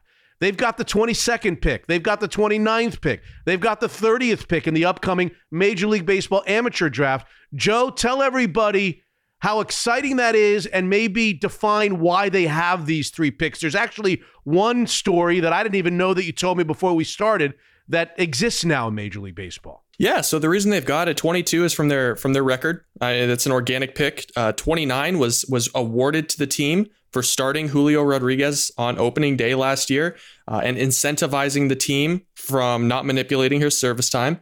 They start him. He wins Rookie of the Year and you're awarded a an extra first round pick. And then the 30th pick is a competitive balance A pick. The the Mariners are in the revenue sharing world, they receive revenue sharing dollars. And so they were awarded a competitive balance A pick. First time in team history that they've got three top 30 picks. It's the first time it's ever happened. And I think they're going to be really creative with it. it. It affords them quite a bit of money in the MLB draft. They have the sixth most amount of dollars to spend in this draft. And I think even more importantly than those first three picks, while those are going to get the headlines, you kind of want to throw in that second round pick as well, because I think that's kind of where the flexibility and maneuverability will come. So, uh, you know, over the last couple of years, they've they've drafted Harry Ford, high upside high school catcher. They've drafted Cole Young, high upside shortstop on the high school side. I think you're going to see something similar in 2023. I think they are going to go out. They're going to grab some uh, high upside high schooler that is catching a lot of headlines, and they might actually float him down the board. So the luxury is essentially, while generally they would only get to settle for whoever is available there at 22 those three picks they can buy a player down from maybe that 13 14 15 spot and uh, and float them down with a little bit of extra cash to their spot so really exciting and in a draft class that is as loaded on the college side as I have ever seen it going wow. back wow. seven or eight years. Yeah. They could immediately infuse talent that they trade at the trade deadline and, and just keep this train uh, moving. If you listen real closely, guys, you can hear a voice from Newcastle yelling, trade down. Trade down. That's John Schneider yelling at the podcast, Mitch Unfiltered, as we speak. That's it.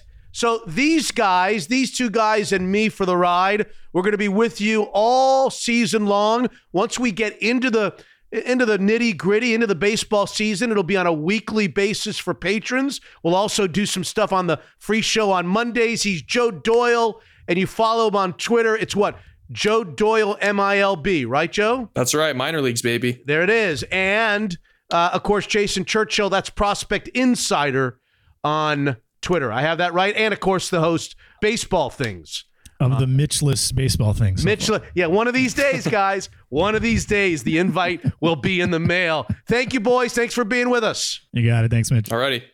Hey, look who it is. Lindsey Schwartz, Daniel's Broiler, my favorite place for special occasions. How's everything going over there at Daniel's? Lindsey? Hey, Mitch, it's going great. Month of February, Valentine's Day, of course. Super busy night for us. Great month for us. We're excited for February. You know, it's award season in the NFL. And I thought, let's give out some awards to the Daniels Broiler menu. Are you ready to humor me on this? Let's do it. Okay. Geno Smith was recently named the comeback player of the year in the National Football League. Is there a comeback item of the year at Daniels Broiler? You know, I love it. I love it, Mitch. There actually is, believe it or not. No, there clearly is. Okay. And it's it's the oysters on the half shell. It's the raw oysters. It was uh, Daniel's staple for years. Very popular item. And during the pandemic, it was harder to get. You know, we were open for a while, closed for a while, open for a while. It, it was just too difficult to manage, and uh, we missed it. And we finally brought them back this past year. Of course, has been a huge hit. Uh, huge huge comeback. Comeback player of the year for sure. Raw oysters on the half shell, the comeback player of the year at Daniels. Now, we've got two great rookies on the Seahawks Tariq Woolen, Ken Walker, and others.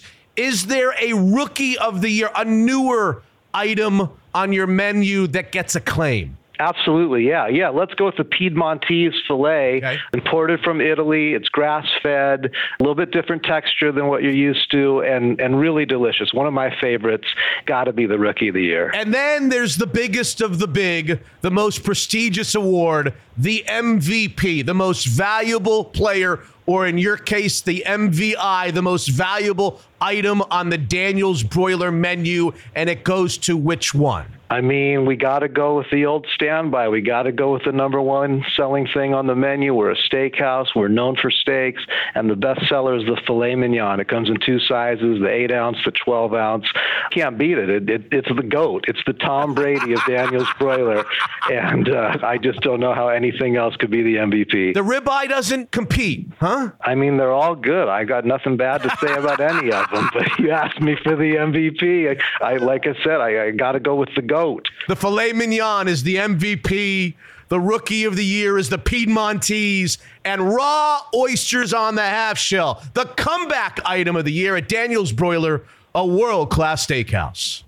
Unfiltered.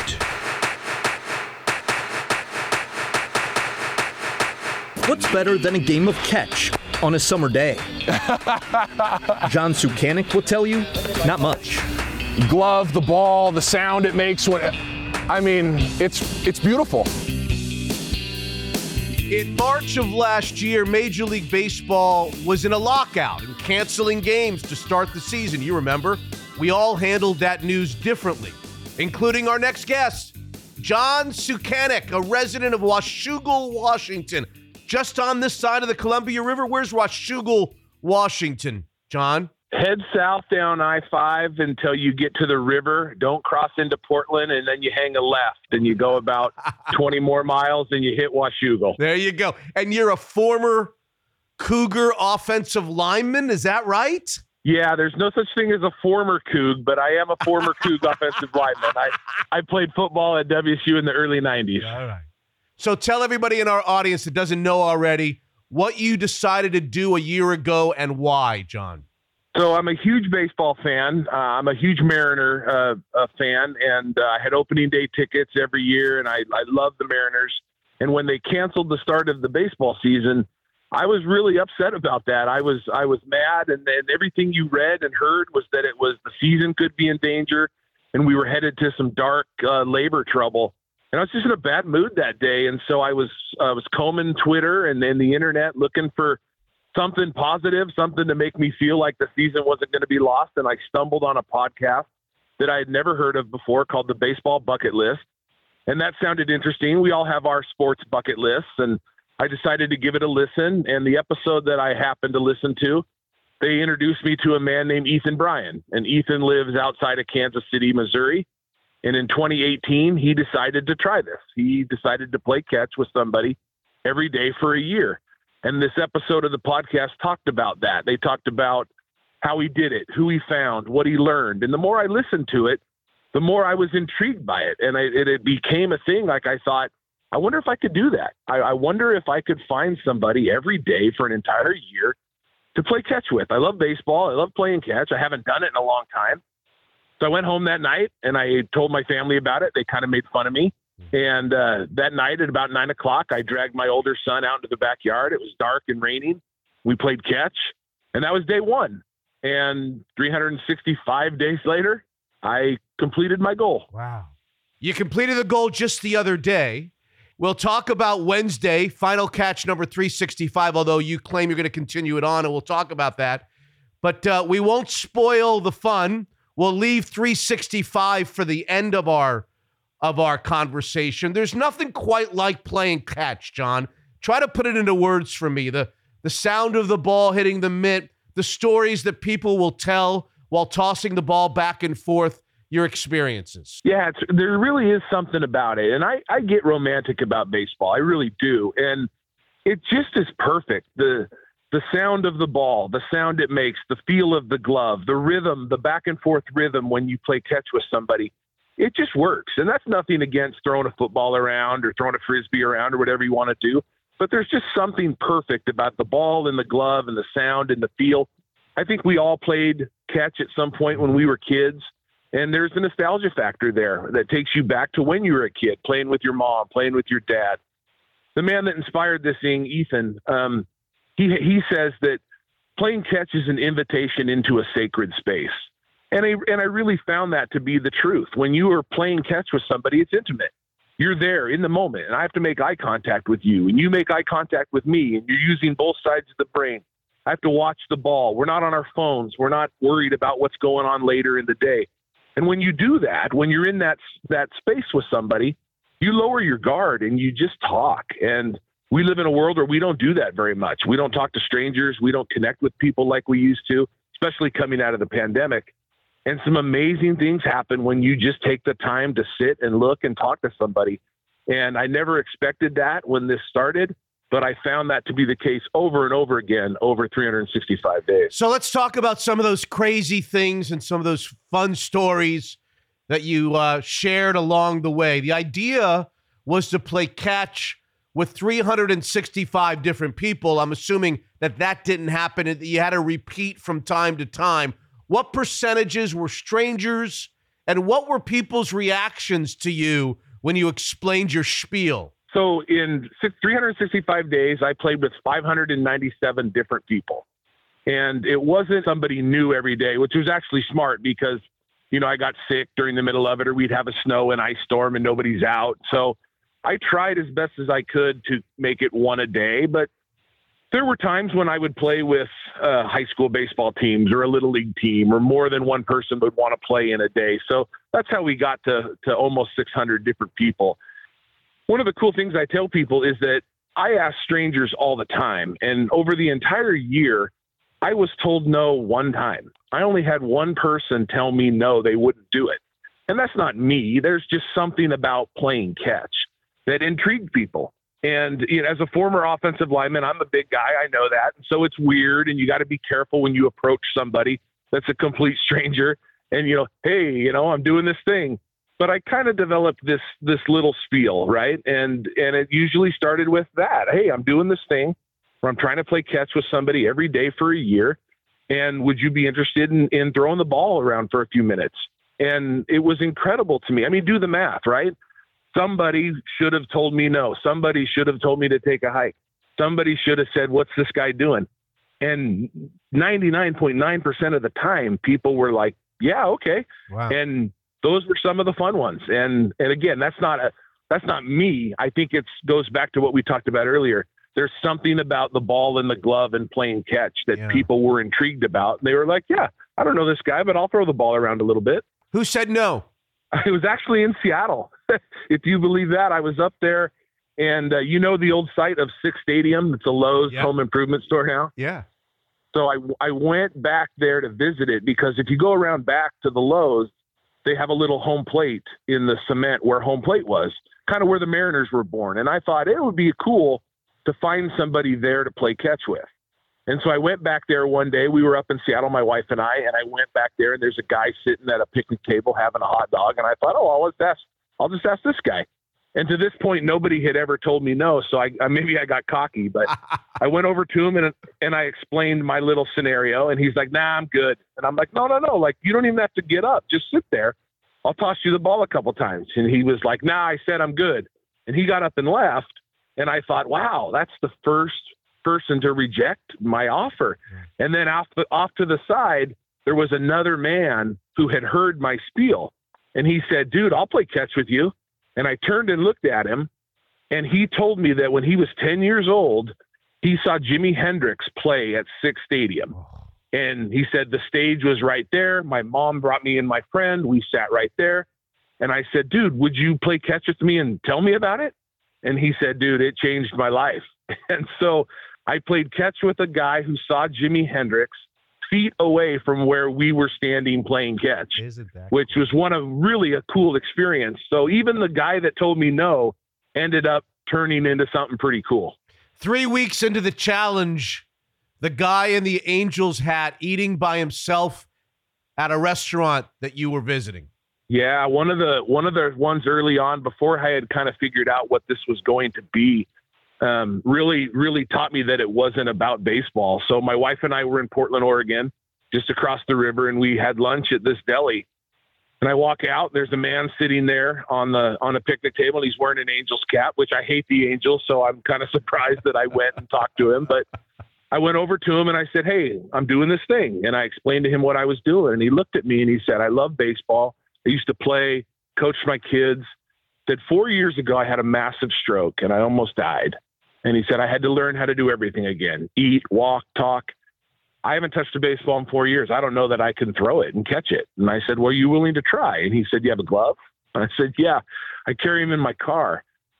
So I went and got the gloves and uh, on a street corner in front of a deli in Portland, Oregon, I played catch with this guy who I didn't know. And I threw him the ball and he caught it and he looked at it and he got emotional and he threw it back. And we played catch for 10 or 15 minutes. I don't know that we said very much. He was clearly emotional and that made me emotional. And we get done, and he came over to me and he said, he gave me a hug and he said, Thank you for asking a stranger to play catch. I didn't know if I'd ever play catch again. And I said, Thank you for trusting a stranger. Mm-hmm. And it was a really cool experience. And I got in the car with my wife to drive home and she had tears in her eyes. And she said, This isn't about baseball, is it? And I said, No, no, I don't think it is. I think it's going to be about people and connecting with people. And over the next 300, uh, that was day 30 ish. So over the next 330 ish days, um, uh, that was right. I proved it right. It was not about baseball. It was about people and connecting with people. What a beautiful story, John. Your son was number one. Family, friends, strangers. You traveled a little bit. Who was the oldest? Who was the youngest, John? Oldest person I played catch with was 93, and the youngest person I played catch with was three. So I had a I had a guy bring his son uh, to try to play, and we were at a park, and and his little boy was much more interested in the playground aspect of it, but he hung around enough to to throw the ball a couple of times, and then I played with my wife's grandmother, who was 93. She lives up in Seattle actually, and um, you know I've, I've been married to my wife for 25 years. I know her grandmother very well. I learned uh, as much in that 20 minutes of playing catch with her that I have in 25 years of being married to a granddaughter she was at the All Star game in the Kingdome in 1979. I never knew that, mm. and just to have her talk about baseball with me and see the see the twinkle in her eyes, she recalled going to Sick's Stadium, going to the Kingdome, loading up her kids on the bus to take it down to the ballpark to watch the Mariners um, was really a neat experience. Mm. Tell the story about someone who passed away before being able to play catch with you. Is that right? Yeah, I've, i actually had two kind of um, sad stories during the during the the journey. One of them was a good friend of mine, and um, as this thing kind of unfolded, he lives far enough away that I don't see him very very often, and then he would send me messages like, "Oh, that's a great story," or "I can't believe how cool this this thing is." And um, he's like, "I want to play catch with you," and I was like, "Yes, yes, we'll do it." Like I have, you know, I have all these days left. We'll we'll get it done. I promise. And I got I woke up one morning to the news that he had passed away in an accident and it, it just hit me really hard that you know one of the one of the things I've learned throughout this is is I, I kind of say play every day because you never know if there's a game tomorrow. Mm. And with with him, his name was Kevin. Um, that was really hard because hey, I have all this time. We'll get it done, and we didn't get it done, and that that'll haunt me a little bit. And then another another man um, reached out to me who I didn't know, and his name was Nick, and he wanted to play catch with me, and we did, and it was awesome. We had a great catch. And then he said to me when we were done, he said, I have some friends who would like to do this. And I said, that'd be awesome. Let them know. Let's do it. Let's play. And off he went. And 30 days later, a month later, I find out he was killed in an accident. Oh. And and that was strangely emotional for me. I had known this man for 30 or 45 minutes and we played catch and it felt like I lost a friend. So fast forward a couple of weeks and I get a message from a, another guy who wants to play catch with me. So we meet at a park and we start playing catch. And then he tells me that he was Nick's friend. And the day that Nick came home from his catch with me, he went over to his friend's house and said, "You got to do this. This guy's doing this thing. It was really cool. It was it was amazing. I want to go back with you and play catch." And the and the the guy said, "Yeah, yeah, yeah. No, we'll do it. We'll do it." And then obviously Nick was was killed, and so the man told me that he sat down that first night after his his best friend had died, and he made a list of all the things he told his friend he would do uh, and never got to. And they were things like, we're going to go to a ball game here. We're going to have a, bur- a, burger and a beer here. But on the list was play catch with me. And so he said I wanted to do that first because I should have done it sooner. And what do you do with that, Mitch? You just, I start crying. He starts crying. And, you know, I've cried with so many strangers over 365 days. It's ridiculous. But those moments that people are willing to trust me with their stories, that people are willing to come and share those stories with me, uh, stuff I'll never forget. Neighbors, sandwich delivery drivers, members of the media, Apollo Creed himself, Carl How Weathers. Apollo Creed played catch with you. What day was that? You got to know the number on that one. No? That was recent. That was recent. That was like 354, 355. He was at a he was at a comic book convention down in Portland, and I'm a huge Rocky fan. Oh, I mean Apollo Creed, the, the master of disaster, the king of sting, the count of Monte Fisto, and I just over the course of this this year, I've had some cool experiences where I've gotten to be near a celebrity or or near a, a convention where somebody's there signing autographs. And I just figured, what's the worst they can say? So I, I get in line. I'm going to get his autograph, and and I get up to him and I said, "Hey, you know, champion of the world, Apollo Creed, I'm doing this thing. There any way?" You know, and he looked at me and he goes, "Yeah, let's do it." And he backed up, and we got about you know five or ten feet away from each other, and oh. Threw him the ball four or five times. He threw it back, and then we took a picture together, and beautiful. and uh, and it was it was unbelievable. So those those are super cool and a lot of fun. Jamie Moyer. Yeah, same kind of thing. Autograph signing.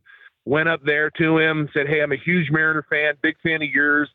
You know, is there any way?" Right? And he looked at me and he said, "I have never been asked that." And I said, "What?" And he goes, "I have signed thousands and thousands and thousands of autographs in my life." He goes, "I've never been asked to play catch." And I said, "Well, here you go." And I, I had brought a left-handed glove, and so there's a whole line of people getting autographs. And he stood up, and we played catch for a couple of minutes, and and uh, and it was amazing, really cool. Which brings us to the kicker. As if the story isn't great enough, and it's great enough, we could end it right here and it'd be great enough.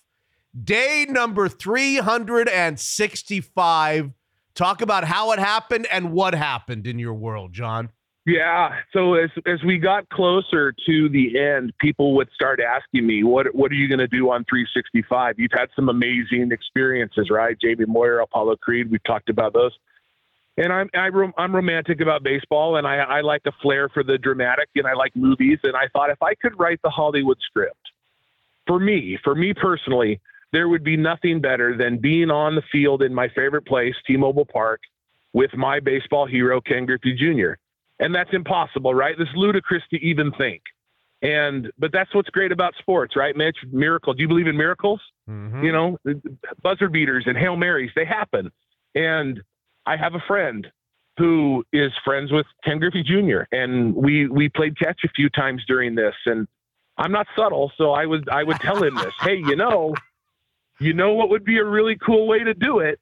And um, he he got in contact with Griffey. Actually, the original plan was my wedding anniversary was in September, and we were going to be in Seattle at a Mariners game, and we had heard that Griffey would be in Seattle for something that weekend. And so my wife reached out to my friend and said, "Is there any way you can get Griffey to play catch with my husband on his anniversary on our anniversary? It'd be the best anniversary present ever." And so my buddy reaches out to Griffey and says, Hey, explains it, sends him one of the news clips so Griffey understands what's going on. And the legend goes that Griffey says, No, I won't do it. And my friend was kind of taken aback by that. Oh. And he said, What day will that be? And my friend says, I don't know, like 260 something. And Griffey goes, I'm not just going to be 260 something. He goes, I'll do it and I'll be 365. And so my friend's like, Well, where? And he goes, Well, I'll get the stadium. We'll do it there. so, right? Unbelievable. That doesn't happen. And so Wednesday morning, uh, I, I walked into the front offices of the Mariners and the security guard said, Oh, are you Ken Griffey Jr.'s guy? I said, Yeah, can you say that again? and uh, the elevator the elevator dings and and Ken Griffey Jr. walks out and he's like, "You ready?" And I yeah, I think so. And we went down onto the field and could not have been any cooler. Um, the nicest guy. He didn't owe us that. He he stayed for about 45 minutes and played catch. My wife was there. My son was there. He played catch with both of them. Took pictures. Just so genuine, so nice. Just unbelievable, unbelievable moment. I, I'll tell you this: I'm 49 years old, Mitch. The moment I walked out onto that field, I was 12, and you can't, you can't recreate that. And it was, uh, it was unbelievable. How did he know that he was going to be in Seattle or in your neck of the woods on day 365? Yeah, so fun. Another funny part of the story. We, the original plan was we were going to go to him. We were going to go to Orlando. I, in fact, I I had plane tickets to Orlando. Okay. And about a month ago, we saw I forget the name of the organization, but they just had their big awards banquet up there in Seattle, and they gave him an award. They gave him some prestigious, the Royal Brougham Sports Legends humanitarian thing. I, I don't remember. Um, but the, the award banquet was the night before, so it would have been day 364. And I called my friend and I said, "We got a problem.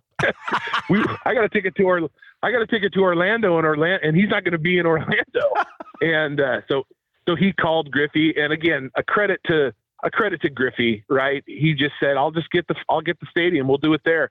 Have him come up uh, Tuesday night, and and Wednesday morning we'll go." Wow. And and so that's what happened. It was it was Griffey's idea to be 365, and it was Griffey making the the audible to do it in the stadium. And Incredible. can't thank him enough. Incredible. Can't thank him enough.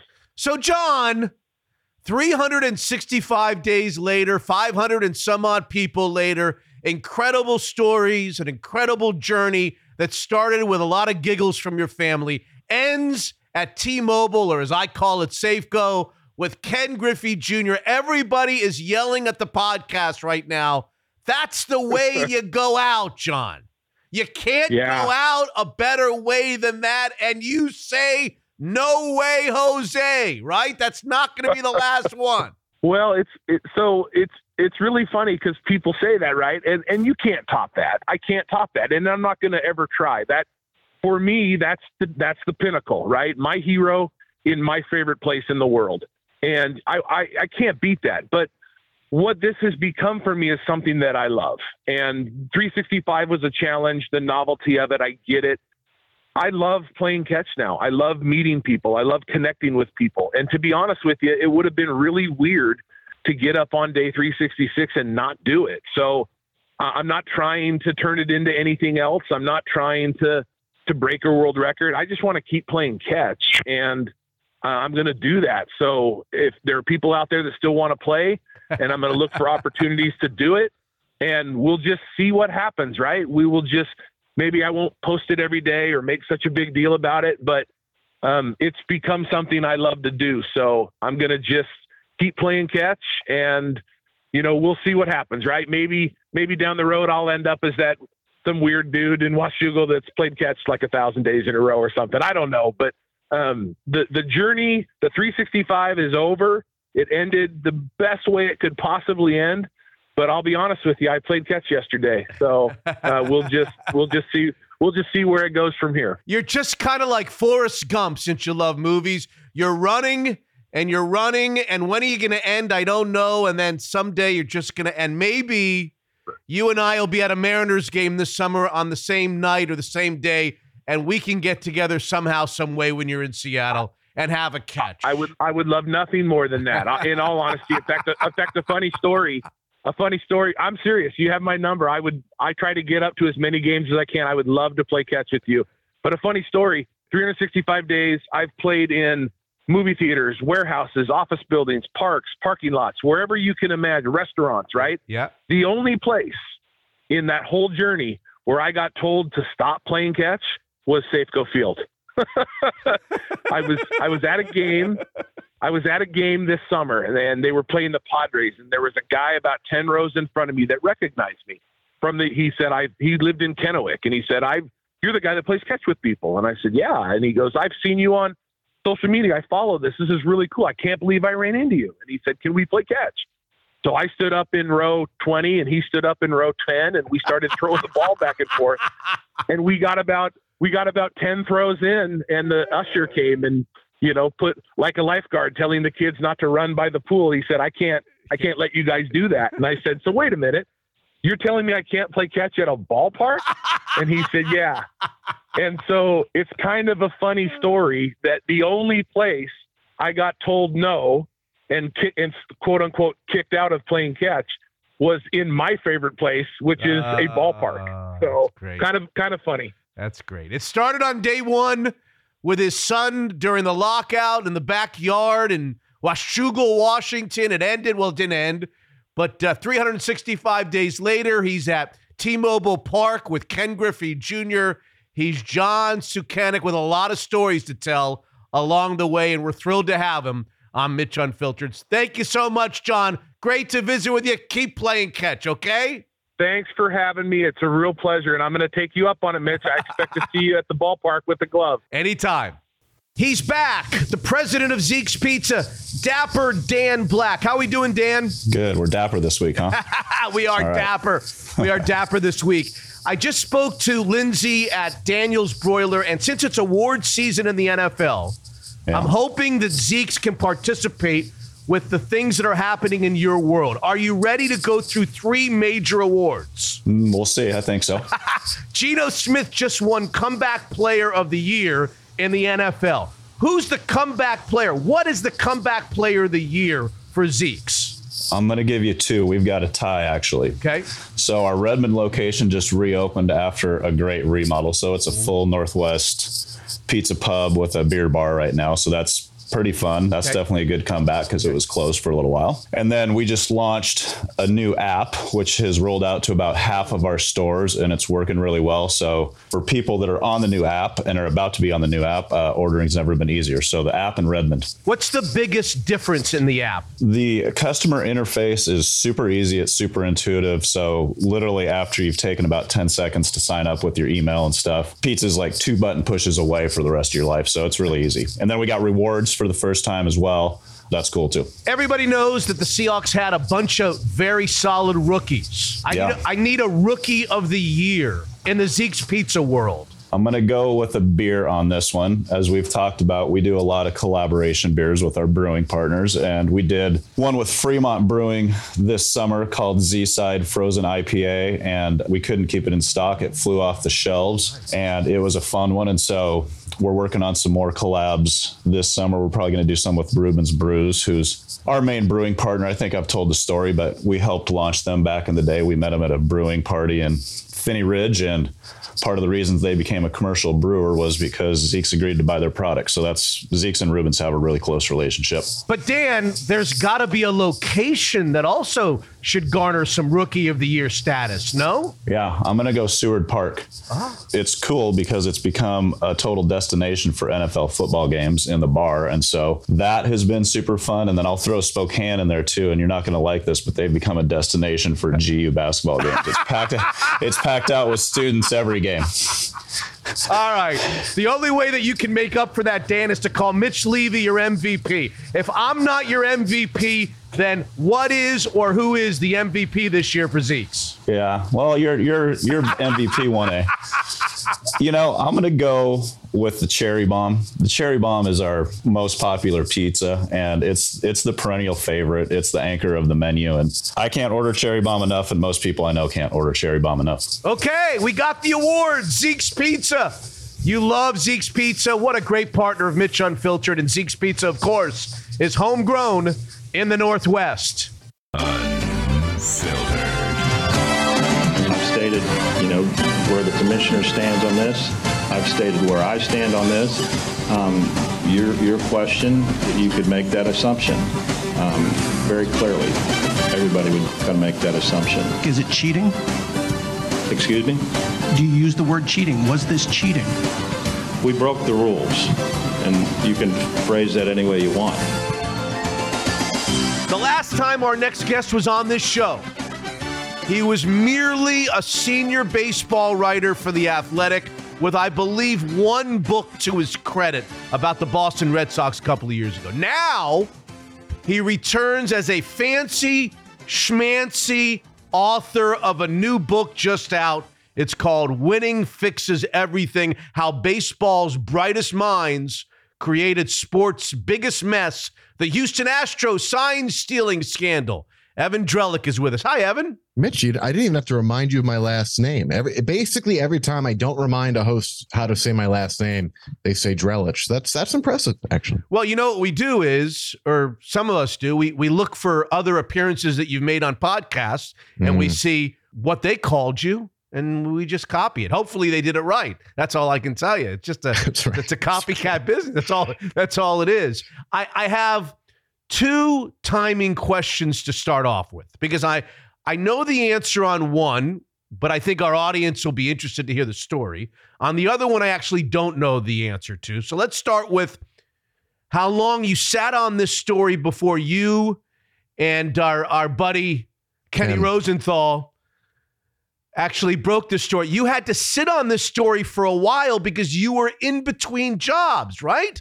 Yeah, I, you know, I, I hesitate to say sit on it. I, I still wanted more. I mean, in the end, if I had published the story when I first learned about it, yeah, I would have been totally accurate. But it was such a large story. You want to make sure you have everything right and you get as much corroboration as you can, et cetera, et cetera. So I learned what the Astros had done in 2017 in October of 2018. Uh, I was at that point in Boston. So I'd left Houston. I'd been an Astros beat writer in Houston and um, I'm covering the Red Sox. It's actually during the 18 ALCS, Red Sox Astros in Houston. So I'm sitting in my hotel room and I spoke uh, with people who you know had, had firsthand knowledge of what had happened, and people who had lived it, who who knew what was up. Um, and it it was a long journey from there. I mean, immediately I'm I'm a shocked, but b well, how do I get this story? And there were some complicating factors. One, the corroboration. Two, I was working for a place that I didn't trust. They were a regional sports network. I knew the Astros were aggressive with reporters. And if I wrote the story, I figured the Astros would attack me. And if that was going to happen, I needed a place that was going to stand behind me. And, um, you know, I didn't think that was the place where I was working. Lo and behold, in February of 19, so that, you know, whatever, four months later, uh, I get fired and I don't have a job, looking for a job. And yeah, this story is, it's sitting in my notebook. I, you know, I, I, I don't think it was ready yet, uh, and I'm glad I waited. But yeah, I mean, it's, it's sitting there, and I'm kind of torturing myself. But did I pass on the biggest story of my life? And you know, eventually Ken Rosenthal uh, and the Athletic come calling, and Yeah. then Yeah, yeah. eventually we we get the story done. But you had to, you had, I mean, unless you're the most calm, collected human being on the face of the earth, you had to have a little agita that somebody was going to beat you to the story while you're on the beach for a, for, for months there. No? Yeah, I, I think yes, in general, I think that's right. I also think that I was pretty confident that you know I had ways into the story that I just didn't think other people had. You know, I'd actually covered the team as opposed to a national writer who hadn't covered the team, and um, it was more. I, I think the larger fear I had was, well, will it ever get done? Will I will I ever get it done? I, I don't. I never sat there and thought somebody else was really on the cusp of it. Um, but yeah, that's part of the fear. And it's Mhm. you know it's like sliding doors now to look back at it. Well, what if I don't join the athletic? Does the story come out Somewhere when else. it comes out? Does it come out at all? Does somebody else break it? I don't know, but I'm glad I don't have to worry about it. And then the other question is why did it take so long to do the book? What was it that you uncovered as you went along in the process that made Evan Drellich say, you know what? I'd like to get this out right now, but no, we should wait. Let's wait until we we dot some more I's and cross some more T's. You know, it was look, it was a long process. I think people with sports books, you know, team wins the World Series, you can turn around a book about how great they are pretty quickly. Mhm. The book is really sports investigative journalism, investigative journalism. It's spanning a lot of time. It's a lot of facts, a lot of years, a lot of people.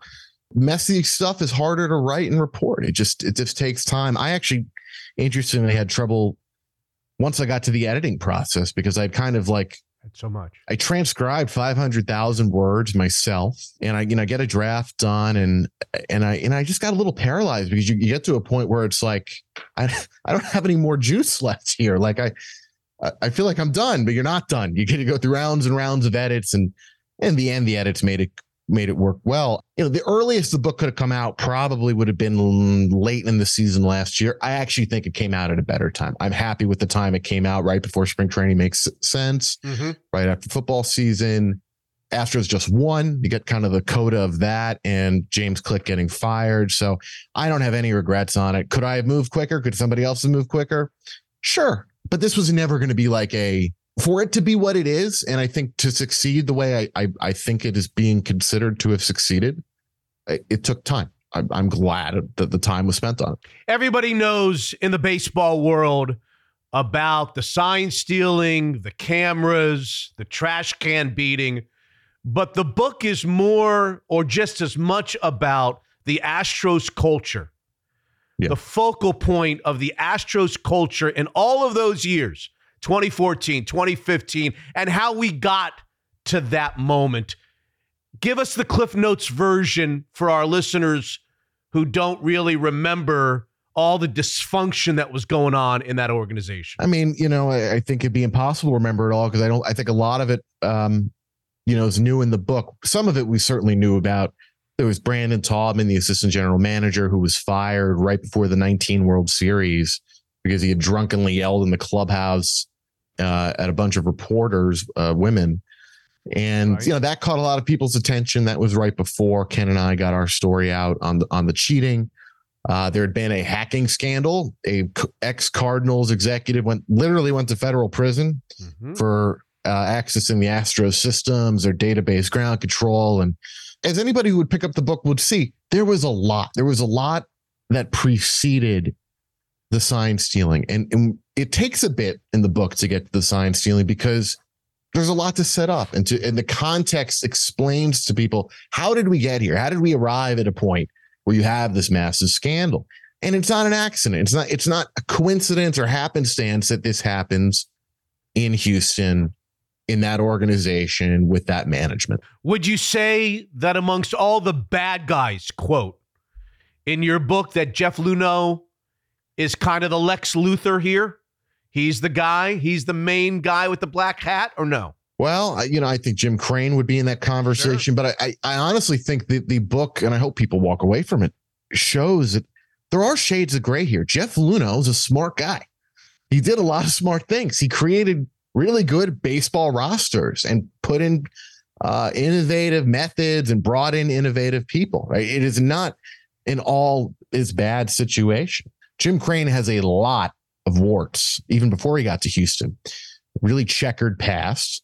Yeah, but he makes a lot of money, and you know people respect somebody who can become a billionaire. And uh, he certainly did that in logistics, and he's making a lot of money off of the Astros now. So, yeah, look, Luhnow's a central figure in this book, but there's not a lot in this book that I think is totally black and white.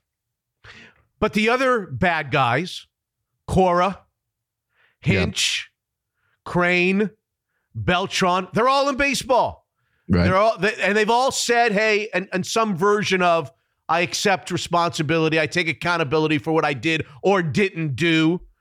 Uh, it seems like Luhnow is the only one who hasn't done that, and he's not in baseball. I actually read somewhere where he's claiming to some people that he's been offered a job or two or three to run a baseball organization. I don't know if we believe him or not, but he's the one guy of the bad guys that still is on the outside looking in, right? Yeah, and that I think that's for several reasons. He he was not contrite in the time after the scandal, and he really tried to put blame on really anybody and everybody else he could. Cora, Reid Ryan, the former Astros president, the the marketing team, uh, special assistants. He, you know, th- there was no sense of looking inward and saying this happened on my watch. It shouldn't have happened on my watch. I mean, he gave some quotes like that, but it was always followed by deflection and he's a guy who who wanted to get credit for all of the good stuff and none of the bad stuff. You add on top of that that in general, you read the book and you you, you know you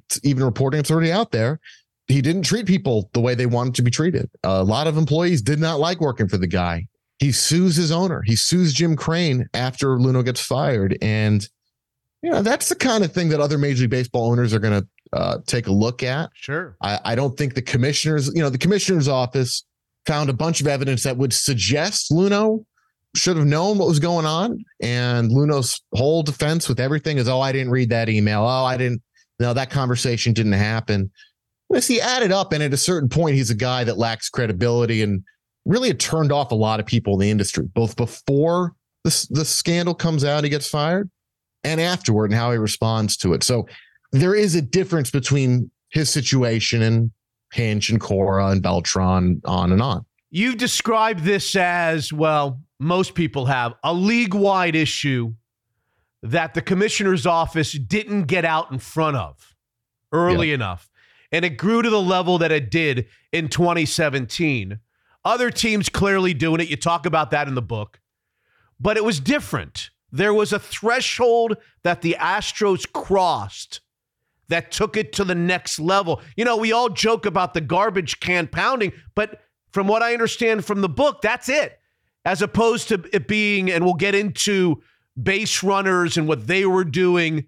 When it rose to the level of we're going to knock on a garbage can and tell our hitters what the pitch is coming, that's when they went too far. Yeah, it, it, was the fact that they were doing it with nobody on base. The, the scheme that other yes. teams were undertaking yes. was it's still you you had to you decoded the signs in the video room, you get the out to the dugout, and then if a guy gets on second, well, he knows the code. You know, that is still cheating, but it be, it did become more prevalent. it, it is more culpable for the league or you know to the league's culpability because they gave every team these video rooms and then the astros just take it depending on how you want to look at it a step or multiple steps farther it's, it's, no we don't even need a runner on base we can do this on any pitch we'll set up the monitor right behind the dugout in the tunnel and we'll make noise we'll bang on the garbage can so the garbage can is kind of the funny end to it but really the thing that's egregious about it is that they set up this whole electronic system to be able to communicate to any hitter on any pitch whether it's a garbage can or not you know, you can have a debate, and and I guess some people do. Is any cheating equivalent to any cheating? You know, does severity matter? I think it matters. I think most people think it matters. You know, I use the speeding comparison a lot. 90 and a 65 versus 120, 130 and a 65. Right. But you know, you could stand there and go, well, you're breaking the rules one way or another, and that's you know that's bad enough for me. And the other element of it is the commissioner's office didn't want to pursue the other behavior as much because they would have had to pursue, you know, multiple teams. And, uh, but nonetheless, that's where we arrive. We arrive at a place where, yeah, most people look at the Astros as being steps beyond what anybody else was doing. You've said in other interviews, the same interviews where they pronounced your name correctly, you said um, that the Astros were least equipped to stop it.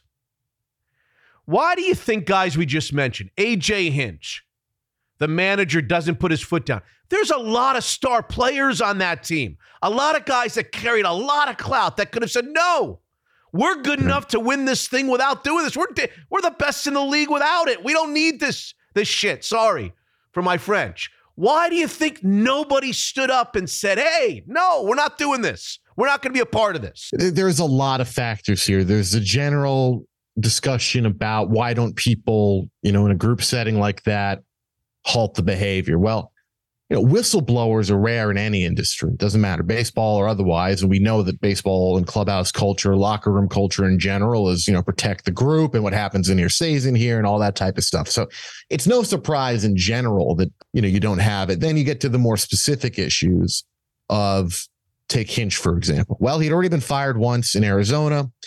He lost the clubhouse. Team's doing very well in Houston he doesn't want to lose a segment of his clubhouse. Doesn't want to lose, okay. you know, Alex Cora, Carlos Beltran, Bregman, the, you know, and, and, the guys that are kind of really driving this system. And he doesn't doesn't want to stop the team from uh, winning. And he, you know, he looks around and, and, believes and might in fact know that some of the other teams were doing something similar, not what they were doing. It right. turns out, but right. something. Right.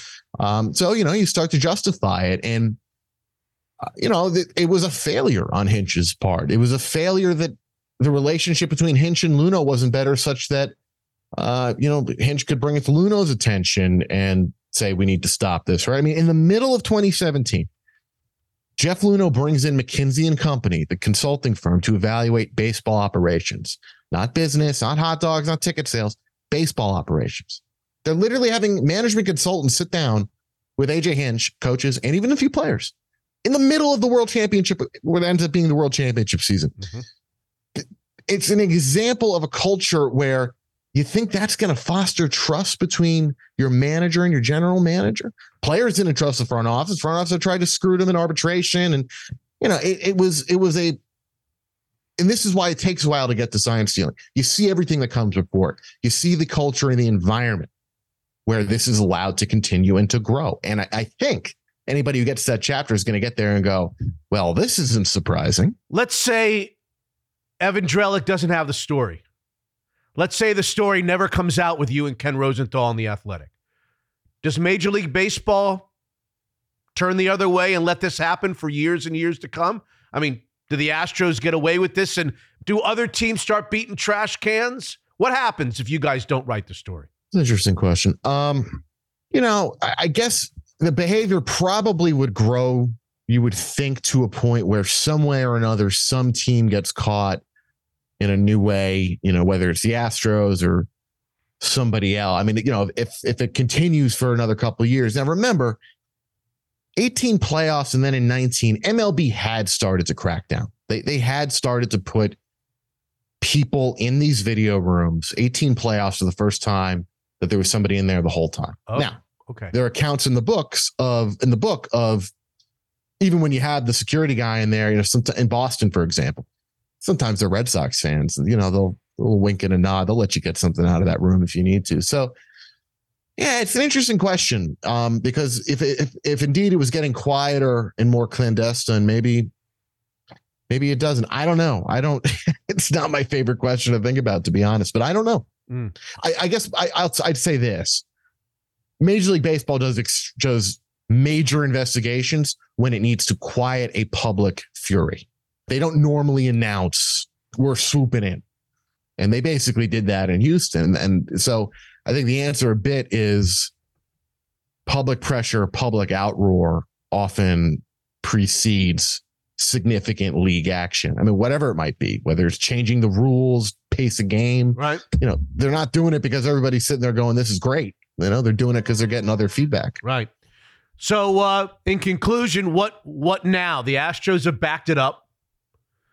They've won world championships since, so they can now say didn't mean anything. Our team still stealing signs? Are they doing it a different way? What's going on now? What's to come? Well, I think that first part of your statement there is an interesting one because I, I kind of hope it's one of the things people walk away from the book thinking about is does winning fix everything? Does the fact that the Astros won the 2022 World Series mean that all this other culture stuff that was going on is now just totally solved? And and that's the whole point is that you know we as we in sports media fans we're just conditioned to think that well you reached that objective so you must be great. But you know there could be these parallel realities that exist. Is you can have a great product and be really screwed up on the inside. And I don't know if the Astros uh, are less screwed up now. I would hope so. I would think so. How much have they fixed everything? Ooh, I don't know. And you know, the other lesson of the book is it takes time to get to these answers. You, you, can't drop in there for a day or a week. Get some nice quotes. Uh, oh, you know, oh, yeah, everything's really turned around. You don't know. It takes a lot of work to get under the hood of an organization. Um, to the question of cheating, there will someday be, or could even be now, I, and I say this with no knowledge, you know, people are going to always try to get an edge and push the rules. It's human nature when the incentives are big, when there's big money on the line, fame, stardom, contracts, the whole thing.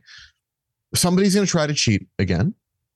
You would assume that some people might get away with it, and maybe someday some people won't, and there will be another major scandal. Uh, but no, the notion that that nobody's ever going to try to cheat again in baseball, it, it's harder to do this type of electronic sign stealing scheme now. Well, what if you get bold and try to hack into PitchCom? What if you get bold and try to hack into the automated ball strike system if that ends up coming to the major leagues? Oh, God. You know, that I mean that's that'd be pretty aggressive and nefarious and maybe Uh. technically quite difficult, but the Astros opened the door to the imagination. And and the, the- you know, the other teams as well. It it whatever you can kind of think about, what what does stop somebody from going to the plate with a little buzzer on their body somewhere? Nothing except the fear of punishment. They're not going through a TSA security scan before they go to the plate. And so you know, you just don't know. And that's kind of the sad thing about all of this is it does make you wonder. It makes you wonder what you're watching. You know, is this real? Who's doing what? But uh, you know, it's not the first time people have tried to cheat in baseball, that's for sure. Would you hire Jeff Luhnow to to uh, run your baseball organization? No. Uh, to be the head of baseball Yes. operations where he's where he's Yes. overall running the whole Yes. thing. No. I think he is valuable as a strategist. Um, I would not, given how he treated people and given all the, I, I, the, the proof is in the pudding in both regards. Great at roster evaluation and, and some of that strategy stuff, but the handling of people, the handling of the really everything else besides that Mm. really lacked and had really negative results to the point that he gets fired and other people get fired. So, no, I would not make him the head of my organization. Is it possible that he could learn from this in real ways and you know make changes? Absolutely. And but it would have to, you know, it would be interesting to Well, uh, He'd have to hear that. He'd have to accept that he's done something wrong first. you Right. can't. He's not going to change his ways if he uh, if he doesn't think he's done anything wrong, either with the dealing of people or the the whole sign stealing event. Anyway, the name of the book I think is that's right. "Winning Fixes Everything: How Baseball's Brightest Minds Created Sports' Biggest Mess." He's Evan Drellich. Second time on Mitch Unfiltered. Will there be a third? Well, you'll have to wait and see. Maybe he's got to write another book for us to get him on Mitch Unfiltered. Thank you, Evan. Thank you very much. Thanks, Mitch. Appreciate it. Hey, look who's back with us. It's Katie Versio, Director of Financial Planning, Evergreen Gavekal, in their new offices. How's everything going over there, Katie? We're all doing well, Mitch. Thanks for having me today. And I understand that we're going taxes on our pop quiz. That's right. So, we are actually talking specifically today about the new proposed Washington state capital gains tax. Ah. In 2021, the state enacted a new tax on long term capital gains that were effective starting 2022. Question number one for you is what percentage is that taxed? So, if you have a capital gain, what percentage is it going to be taxed at from the state? Is it 3%, 5%, or 7%? It's either five or seven. I'll go 5%, Katie. It's actually 7%. You're taxed at the federal level, either at 0%, 15%, or 20%, depending on your, your tax rate. But then additionally, Washington state will take another 7%.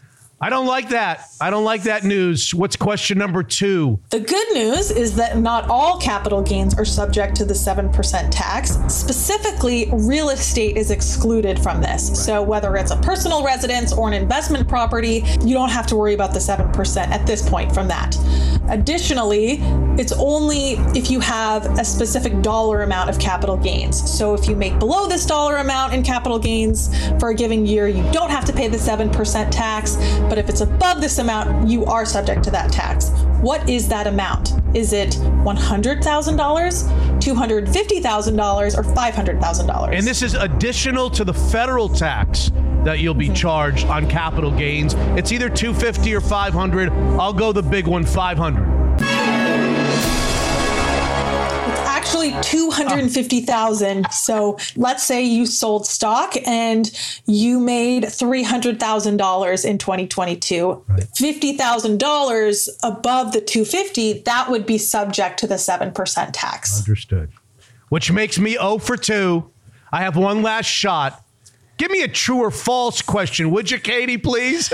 All right, I got you with number three here. All right. So, right now, the state Supreme Court started hearing arguments just at the end of January of 2023 to determine if this tax is constitutional. So, true or false, if you had capital gains in excess of $250,000 in 2022, you will not have to pay the tax until they determine if it's constitutional. Is that true or false? well, that makes sense. That makes sense that you shouldn't have to pay it until we find out the ruling from the court. So I'm going to say true. Please tell me it's true. Unfortunately for you and for anyone that has gains above that $250,000, it's false. The courts uh, came out in the last few months and said if you did have these gains, you will be subject to pay by April. There's a special website that you have to go to log this information. It seems like quite the cumbersome process here, and we're still figuring out what that all means for everyone in the state. So if you have questions about it or are curious if this applies to you, please reach out to us at evergreengk.com to schedule a consultation and learn more. And of course, if it's ultimately ruled unconstitutional, Katie, you'll get that money back. That's right. EvergreenGK.com. I don't want to mention that I was 0 for 3. Uh, I thought I was on a roll these last few quizzes. Don't forget Evergreen Gavekal, a terrific partner of Mitch Unfiltered. And once again, it's great to be joined by John Waterstrat, the owner of Fireside Home Solutions. Always a great sponsor, title sponsor of our Beat the Boys competition. John, how are you? Doing great, Mitch. Thanks for having me on. Another football season is in the books, and we know football season is synonymous with fireplaces and fireside home solutions, but still some cold and damp months ahead, John. Yep, there's definitely some cold, damp months ahead, and there's no better time to buy than these couple months. Uh, February seems to always have a little bit of rain, and we're getting those cold weathers. Our, our lead times are down. We want you to get those products into your home and keep you nice and cozy and warm. And also, we have some great discounts coming. Soup to nuts. What's the time frame now? At about two weeks. Installers are getting a little bit of our lead times down. So two weeks, we can get that product right into your house, and no better time than now. Allow me, John, to ask you the question I asked our other partners. How was 2022 for Fireside? The good and the challenges. What would you say? Oh, if I look back on that, you know, stock definitely being one of those big issues that we had. But again, we we were blessed with just great customers and being able to get those fireplaces in and be able to stock products that we needed to, and people being patient with us. And uh, really thankful to have a great year this year. So, if you could snap your fingers and accomplish a few specific goals in 2023 besides your Seahawks winning the Super Bowl, what would they be for Fireside Home Solutions, John? Five star service to all our customers, but most importantly is keep our lead times down. You know, we want to be able to help as many customers as we can out there, and lead times are important. You know, to get through customers, just like if you're at any kind of restaurant or anything, you want to be able to get to those customers as soon as possible. And like I said, I think stock will be better this coming year. We want to keep our lead times down so we can accomplish a lot next year. I can genuinely say that Mitch Unfiltered would not be where we are four and a half years later without our terrific sponsor, John Waterstrat and Fireside Home Solutions, literally the title sponsor of every audience contest that we do on the podcast. So begin your search for a new fireplace at firesidehomesolutions.com. Unfiltered.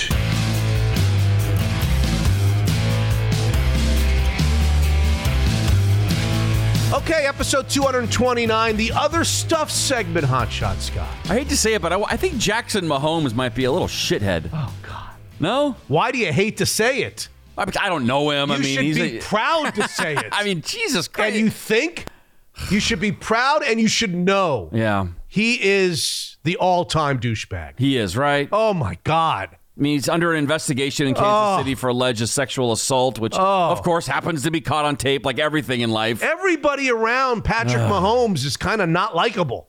Yeah, except And for yet- Patrick, right? and he's the nicest guy on the face of the earth. Right. Maybe that's why he does this. Yeah. Maybe he figures Maybe. if I if I surround myself with with knuckleheads, Yeah. I'll I'll look good in comparison. And maybe the brother just can't handle his brother getting all Oh, the God. attention. I, and I, gotta- I can't even t- I can't even mention the guy's name. I don't even want to Yeah. talk about the Okay, all right, moving Yeah. on. Are you relieved? Yes. Michael Jordan has given the stamp of approval. Yes. The weirdest story of all time. I can't take this. Hey, there's definitely times when Michael and his wife went on dates with Scotty and his wife, right? Like, don't know. I, mean, I, I know there were times they didn't get along, but Yeah, they don't get definitely hung out at some point, a party or. yeah. And now his son's hanging. Uh, Yeah, yeah. It's so weird. Sorry, go ahead. Who is it weird for? Well, I think it's weird for Michael and, and How about Scotty? well, that goes without saying. Yes, of course. Whenever His ex-wife is now dating the son of the legendary teammate of mine that I Yeah. don't like very much right, anymore. your your teammate, like yeah. Yeah, I don't even like him very much. I mean, Scotty probably remembers this kid in the locker room as a baby.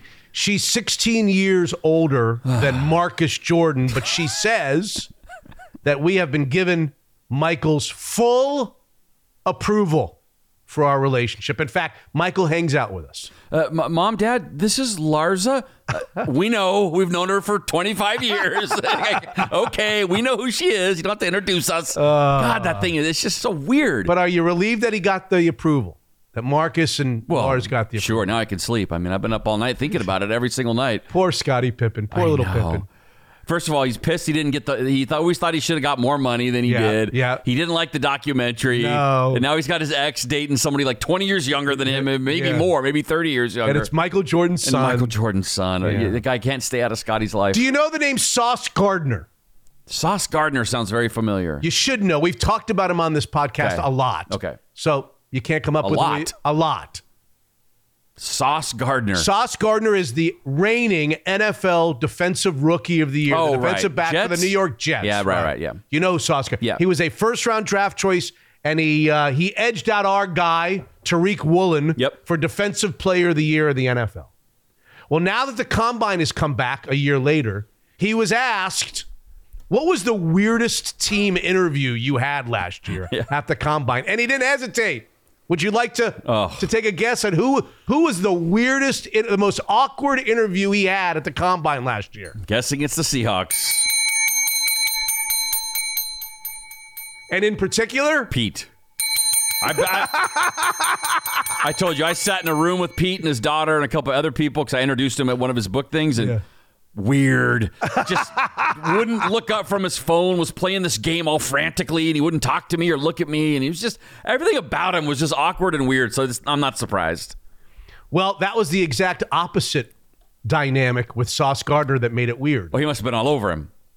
Sauce Gardner says, quote, I remember my Seahawks interview and meeting.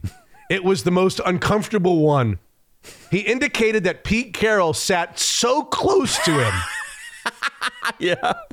And that when he asked him what he looked for in a receiver while playing defense, multiple times Sauce Gardner says, I started to tell him and he would cut me off Yeah. and talk himself. I- I he never believe it. let me finish my comment. I believe it. And he sat right up right up next to me in my face. Remember he took his shirt off for DK? Yeah. I mean, not, I'm not was kinda funny. I'm not opposed to having fun, but yeah, I could see him being like a little, just a little too into the players. You know what I mean? I could, I could definitely understand what he's saying about Sauce that. says that was weird. I'm not surprised at all. Uh, your buddy Ja Morant. Oh God. I feel like he needs somebody in his life to like something like me this or you. really this be, is really a shame actually. well, yeah. I mean, it's like It's one thing after the next. Lots of trouble. So he appeared to brandish a gun while filming a selfie video on social media, and now the NBA says it's investigating it all. It's unclear if the gun was real or not real, and he's since come out and apologized, but it's like He's Oh. taking a leave of absence from the team for at least the next two games. This was an Instagram live session. Yeah. He went live at 5:19 a.m. What kind of live Instagram sessions? What things happen on uh, live Instagram Yeah. sessions at 5:19 a.m. nothing good. in a nightclub with a gun. Yeah. This is the the third or fourth thing in a line of problems that he's had. Remember, the Washington Post published a story this past week about two other incidents involving Morant. This summer, a 17 year old boy alleged that Morant emerged from his house with a gun in his waistband and his hand on the weapon after a fight between him and the boy in a pickup basketball game. And I think he pummeled him yeah, we talked about that. Yeah. he punched the kid in the face like 12 times. yeah, he said like, should I do it? Should I do it or something? Yeah. Like, but yeah, but then this this whole gun thing. This is new. This is kind of new. This yeah, new. There was another incident with a oh, confrontation with a, a mall security guard in a parking lot. So this is one of the the preeminent NBA superstars. I mean, he he had a chance and still does have a chance to become like the game's greatest megastar, and yet you get the feeling that maybe it's upbringing and maybe where he grew up and who he grew up around and just not good. Just Like not good. It's not looking good for Ja Morant. The only one that'll stop him is him, Right. Kind of guy. Yes. They said that about Jon Jones. I don't know you don't watch UFC. I don't either, but I I know who, he's like the greatest whoever like, UFC fighter ever, and that's what they said about him. The only one that Yeah. can stop him is him, and it, I hate to say it, it might be the case with Ja Morant, but he's a talent. He is such a talent. All right, when you gotta go, you gotta go. And that's exactly what one adorable pooch did while performing during the halftime performance of the college saw that. basketball at game. Louisville. yes. At Louisville, who's had a shit season. yes, it was sort of indicative of how that's gone. They're four and twenty six Yes. under their new coach Kenny Yes. Payne, and it was their third consecutive log and log, third consecutive loss and the dog went out there and sh- I think showed how everyone Oh, felt in that stadium for Louisville. Hot shot, the ratings are in. Were you a ratings looker at KUBE 93? With those bonuses, hell Did you love to look at the ratings? Oh, ratings? I obsessed How about. TV? You know anything about TV ratings? Like that used to be the, the Nielsen. A Nielsen, yeah. television rating. I never got bonuses for those, so no. The ratings are out from last weekend in uh, in sports television. Okay. I'll have you know it was the first ever LIV Golf event that was on TV. We talked about it a couple of months ago. They signed a Oh. contract with the CW network. Do you know what the you, what are you laughing? Yes. I'm Do you know the familiar C, with. I don't know the CW network. Mm, yeah, it's yeah. Okay, well, the CW network signed a deal with LIV. Everybody was talking about how LIV Golf finally found a place to put their. ga- Well, the ratings are out. Would you like to hear what their ratings were for the week, the first week's tournament? Sure, they killed it. They got a 0.08 average household rating. Sounds a little bit like KJR's ratings when I was there. um, uh, just to give you a sense, that 0.08 rating, another CW program called The World's Funniest Animals I like that show. received a 0.2. Oh, wow. Which is two and a half times larger Sure. than LIV Golf got on the CW network. The PGA was in Los Angeles the same week. They got a 1.8 rating, which is 23 times the audience of the first ever live tournament broadcast on TV in Mayakoba, Mexico, a 0.08. And by the way, on that broadcast, not that you would have seen it, Yeah. not that anybody had seen it because we were all watching the world's funniest animals at the time. on that very broadcast, you know the name David Feherty. Oh, sure. The He's Irish now- guy? Yeah, he's now on the LIV Golf. Oh, is he? I didn't know he He's made a- the jump. He made the jump. He made the jump. He's the voice of Tiger Woods Golf on the Xbox. yes, too. he sure is. Yeah. Uh, he was in the broadcast booth. Nobody saw this, of course, so I'm going to tell you what he said. Okay. Quote, Greg Norman changed the way the game is seen. And he changed the game back in the 80s and 90s when he was playing. He was the most recognizable athlete on the planet when he was playing in the 80s and 90s. On the planet? Eh, there might have been a basketball player who was a tad more recognizable. A couple of football players, maybe a few basketball, bowler. maybe a baseball player. Greg Norman, according Yeah. to David Feherty, was the most recognizable athlete on the planet in the 1980s. Calm down.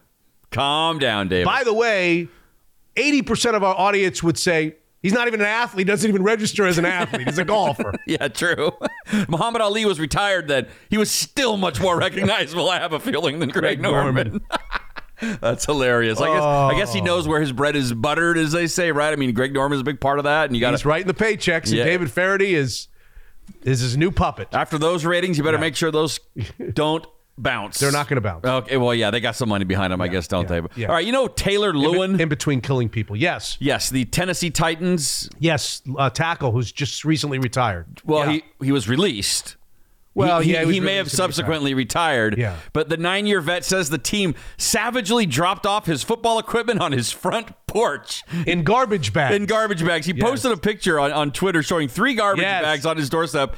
He said, "Shout out to the Titans dropping my stuff off today. They even let me keep the shoulder pads." that part made me laugh.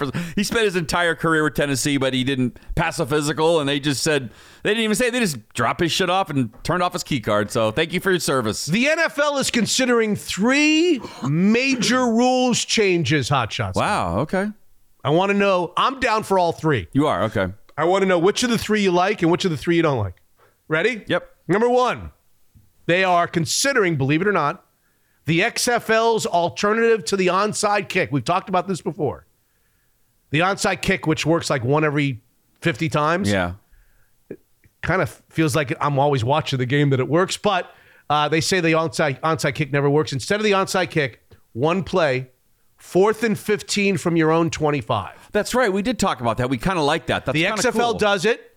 The NFL is looking at it. Do you like that? So you're you're two touchdowns down with 57 seconds to go. Okay. You're out of timeouts. You score a touchdown, you kick the extra point, you're down seven. With 37 seconds, no timeouts. Right. What are you going to do? You're going to kick an onside kick. And the hands team gets it every time. Right. Instead of that, with 37 or 40 or 50 seconds to go and no timeouts, you tell the officials we're going to do the alternative, which was we're going to put the ball at the 25, our own 25. Mm-hmm. fourth and 15. We got to get to the 40 on one play. If we make it, we continue.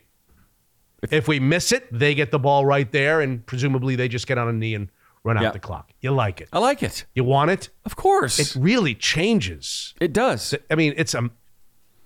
I love the idea. It's just wow. It's a radical change to the NFL. It feels XFL-ish. It feels USFL-ish. It doesn't Yeah. feel prestigious. It, it just. I don't know. Maybe I'm just a. Yeah, it doesn't feel like the rest I don't- of the game. No, it just there's Just- something. It, it feels very tricked up, but I still like it. I like it too. I, It's I'm fa- still down for it. I mean, if, if a team can somehow complete a 15 yard pass and pick it up, that's that's pretty damn impressive. I mean, that's pretty long. Well, think about think about um, how often a team converts on fourth and fifteen. I don't know the numbers, but somebody Yeah. has the numbers in the NFL headquarters, and that's why they're they've come up, or that's why whoever it is in football has come up with the fourth and fifteen play. How often do you think out of ten a team Yeah. converts on fourth and fifteen? You think two or three times out of ten? Clearly more than the team recovers the onside kick, right? Yes. Yeah. Definitely that. Fourth and 15. Fourth and two- 15. two and Geno to DK over the middle for 15? Yeah. I mean, it's a passing league, so probably maybe more than we think, right? I mean, maybe. Yeah. No, I, I like it. Okay, what are the other ones? The other ones, um, this is not a huge one, but they want to activate three quarterbacks on game day. There's been a lot of discussion about how only two quarterbacks have been active on game day. And then you get into the playoffs, the Eagles game against the 49ers, where their Oh, right. quarterbacks both get hurt and they have to start bringing in like Christian McCaffrey to play quarterback in the NFC Championship game or yeah. one of the big games. So there's this been movement to say, okay, enough, enough. Let's activate three quarterback, have three quarterbacks able to play on game day. Okay, I'm fine with that. I can live with that. Yeah. And then the roughing the passer, Okay. making it a reviewable, challengeable play. I've seen some really bad ones, really bad ones that just look like a clean football hit, and they get. So I'm. I think I'm down for that one too. Yeah. All three. That's good. I mean, how many challenges? Just or do you have to challenge it, or does the the ref can just look at it whenever Don't he know. Or, Don't yeah? know the answer. They're just now talking about it, so they probably have proposals on the table for a lot of different ways. Yeah. And then the other question is: Are we only reviewing the ones that they're called, or are we reviewing Oh, plays see where saying, it's yeah. not called and it kind of looks Yeah, like it clear- should be called? I see. Yeah. Yeah. So there's They'll- discussion. They'll, have to work that out. Okay. I like it. Okay. A Virginia girls high school basketball coach snapped at a spectator during a game last week, Oh, no. climbing into the stands to grab and shove the man. And of course, the wild outburst was all captured on video. If you'd like to see an old basketball coach grabbing a fan by the neck, it looks like he wants to kill him at a Oh. high school girls basketball game. I saw So, him leap. Oh, he kind of leaps over Oh. the bench as the chair. Did you see? Pretty agile for a 65 year old fella. And and that guy was not a small guy that he approached. By the way, For sure. I was thinking the same I was gonna get his ass kicked. I was waiting for the old guy to take one right in the face, but yeah, the guy the guy didn't. He kept it together. Oh. One quick one here. Dodgers infielder K or Kiké Hernandez. Kiké Hernandez. He admitted he crapped himself on the field during Did a he now? 2020 playoff game.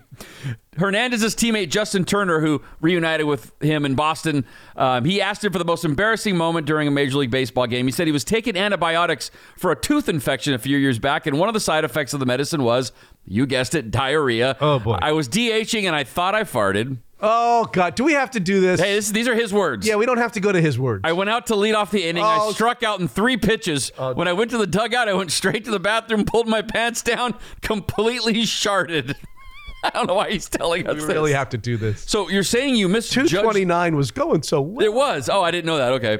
He said. Uh, so his, his teammate said. So you're telling me you misjudged a fart? He said. Uh, what I'm saying is, I shit my pants during a playoff All game. right. you could have stopped after the second line. It would have been enough. I love it. I love that he admitted that. Good for him. I have a flurry Go ahead. of things. Um, NBA considering a fairly radical overtime change. They don't want their players to play a full overtime anymore, so they're going to set a target score. Adam Silver is considering, okay, so it's 107, 107 going overtime. Maybe they make it 115. First to 115 wins, as opposed to playing a full overtime period. But you know what'll happen then? They'll never get there. For whatever reason. Yes, they will. They'll never get to get to that score. He wants uh, players to not have to play overtime sessions when they're taking days off anyway to play, you know, for load management. He's trying to help players. Yeah. Um, Jimmy Haslam, you know the name, the Cleveland Browns Yeah. owner. Yeah, yeah. Kind of a another douchebag. Uh, Jimmy Haslam is buying 25% of the Milwaukee Bucks, which is interesting to me for a couple of reasons. Okay. He's going to become a minority owner of the Milwaukee Bucks. Here's why it's interesting. A, I didn't get the feeling that any NFL owners like him. Right. He did the deal with Deshaun Watson. He was the subject of some real serious allegations. He and his in his business. All of a sudden, Jimmy Haslam is being welcomed into the NBA as a minority owner of the Milwaukee Bucks and the Greek Freak. Anyway, he's going to spend 875 million hotshot for 25% of the Milwaukee Bucks. Now, why is that important? Well, that values the team then at 3.5 billion. And I'll ask you the question. Remember when everybody made fun of Steve Ballmer Yeah. for for spending 2 billion on the LA Clippers? That's just about 8 or 10 years ago. It's not like 40 years ago. Now the Milwaukee Bucks are Right. worth three and a half billion, and it's also interesting because you know who was, you know who is a one percent owner of the Milwaukee Bucks? Who? Aaron Rodgers Really? owns 1% of the Milwaukee Bucks, which would mean at this valuation, his 1% is worth $35 million. Yeah, good for him. And he's dating the owner's daughter. Guns, yeah, one of the owner's daughters. Another That's right. perk, yes. Yeah. Gonzaga's uh, star forward Drew Timme. Ever heard of him? Oh, sure. He has decided he's leaving school after this year. He's not going to play next year, Good. which has all of us saying the same thing, which which is, wait, you could have played another year? I know, right? it does feel like he's been there. How forever. long have you been Oh, there? The guy is 37. He does look like he's 37. For God's sake! I know. He's like Rick Fox, who just never left North Carolina. Vanessa Bryant and LA County have settled out of court. The family will receive $29 million for the pictures that they took, the snapshots that they took of her husband and daughter in the plane crash, the helicopter crash, and then they showed them around at Oh, bars sure, and everything yeah. else. It's going to cost LA County $29 million. dollars. There's a weird story out of San Francisco where a radio host Uh oh. named Jeffrey Vandergrift has been missing for several days. And now his wife says she doesn't believe he'll ever return. The San Francisco Police Department released an alert last Friday that announced that Vandergrift, a wild 94.9 on air personality, Hey, we used to be there. We used to had be on not, that station. Really? Yeah. Had not been seen since 10 p.m. the previous night. The department also said Vandergrift was considered at risk. On this past Wednesday, his wife, Natasha Yee, shared that personal information that had recently been discovered leads us to believe that my husband will never be coming back. It's kind of cryptic. What does that mean? I don't know. That's why I'm reading it on the show. I have no idea. No further questions No, for her. That's, it. just where it ends. He's not. He's not coming back. not coming back He's not coming back. to Earth, to the house, Not to me. Back. Not coming back. What the hell does that mean? So weird. very, very weird. Yes. R.I.P.s. Uh, yes. Quick update on Willie McGinest first. Okay. Remember we did that Oh, story? yeah, he's facing a long time in in jail, isn't I he? told you when it happened. It looked awful. Awful, yeah. But it, like one guy was holding him, or a couple guys were holding. Like it wasn't Yeah. like any two guys can lose their temper. Get it. Yeah. This looked premeditated. Just looked awful. But he's been charged with two felonies. So the L.A. District District County Attorney's Office filed the charges. Hitting him with one count of assault with a deadly weapon and one count of assault by means of force likely to cause great bodily injury. And each charge carries up to four years in prison. He'll be uh, arraigned in April for that. So I hate to say good, but dude, that was awful what we saw. I mean, come on, Willie McGinest. Yeah, and he was a broadcaster, I think. Well, yeah, he, he carved out like a nice, Nice career. career after his playing Yeah. days. Like, what are you doing, dummy? R.I.P.s. Uh, I have three. How many do you have? I have three. Are they the same three? What are the chances? There's no way they're the same three. They're not. They can't be. Uh, one of them is definitely the same, and two of them. I think you've got one of mine, and you don't have two of the others. Oh, really? Yes. I think the one that you have is Tom Sizemore. Yes, I have that.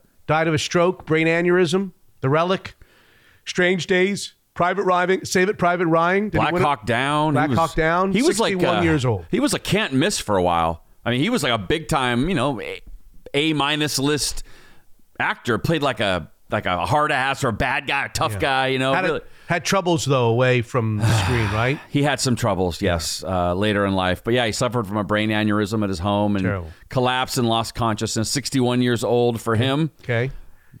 I have two others that you don't have, so go ahead. Mama Blue. Yeah, I heard about that. Yeah. She's not on my list, but yeah, Mama Blue, the old Seahawks. I didn't even know she was still alive. The Seahawks fan. Yeah, 91 years old. Really? Yeah. And she was at every single. I can picture her. Yeah, with They- the blue wig. They always put her on NFL films. Yeah, always It was NFL always the films. cutaway. Yep. The cutaway from like Kurt Warner making a great play or Steve Largent. That's they right. cut away to Mama Blue. Always her. Always, yeah, yeah. I know exactly where she sat. Like she was Yeah. in the end zone. I can Yeah. picture it because she had season tickets. I think starting in '76, like my grandma did. Yeah. So when I'd go to the games, I'd see her down there. I know exactly where her seats were. She even was at Lumen, you know, the new stadium for a while, and she was just, you know, through the good and the bad. She never wavered. I mean, she ain't no tw- come Johnny come lately twelve. She was there from '76, man. Right So from the beginning. Rest in peace to Mama Blue, 91 years old. And my other ones? Yeah. Uh, oh, other one, Linda Kasabian. Don't know who she is. Not on my list. You really don't know that name? No, Linda Kasabian. Yeah, she's her trial helped send Charles Manson and several of his Oh. cult members to Oh. prison for life. Now, we talked last time about how sometimes the Northwest sort of sort of sticks its nose into these national stories. She died in a Tacoma, Washington hospital of all places. I know. It's, I read that. I was like, really? She was in Tacoma? Anyway, she passed away on January 21st. I don't know why we're just now hearing about it, but uh, her cause of death was not disclosed. But yeah, she was the main reason why Charles and, and all those people went away. She was involved, but claimed she never did any harm to anyone, and she actually drove them to the house the second night when the Folgers, you know. So she they got her to turn on everyone. So she's the real reason why why they How all went away. was she? Uh, she was, I want to say, 73 years, old. years old. And then Manson, of course, died in prison in uh, 2017. So I have two others that you don't have. Okay. Let's test your sports knowledge. Oh, why do we have to? Do you remember the Ralph Sampson Virginia teams? Oh, of course. Yeah, sure. Who was the coach? I don't know. His name was Terry Holland. Okay. Died at the age of 80, a 16 year coach of the Virginia Cavaliers. Everybody loved him. He coached my friend Wally Walker when he Hmm. was at Virginia. He coached Ralph Sampson. He uh, he was 80 years old and he struggled from Alzheimer's in the last years of his life. And the other RIP, who was the original owner of the Carolina Panthers? Who brought the Carolina Panthers into the NFL? Do you know?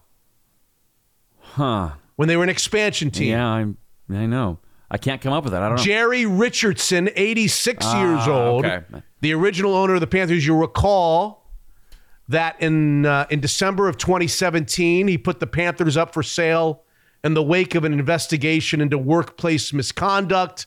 The allegations Hmm. against him, the NFL kind of forced him out of the league. David Yeah. Tepper bought the team, but uh, Richardson brought them into the league, and he passed away at the age of 86. Rest in peace. Which brings us to headlines, none of which can be as bad as crap in your pants. Oh, you just wait. Hold my beer.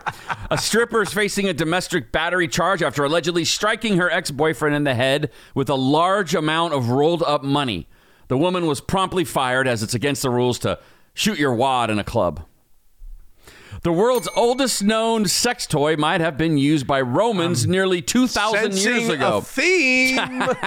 the oldest known sex toy was used 2,000 years ago by Romans. Man, I had no idea Ron Jeremy was that old. Although he does look it. If you've seen him lately in court, holy shit. Tennessee Governor Bill Lee signed into law a bill that prohibits drag performances from taking place in public spaces or around minors. It's high time someone put a stop to the enormous body count at drag story time. By the way, uh, there, there's a great picture of our friend Bill Lee dressed like a woman from his high school yearbook if you'd like to see it for yourself. Really? Absolutely. of course there is. Just take you two seconds to go ahead and Oh, look that up. You know, he who, who doth protest a tad too much. Uh, all right. And finally, a man lost in Amazon for a month says he ate worms and drank his own urine to survive. Holy cow, Jeff Bezos works his employees hard.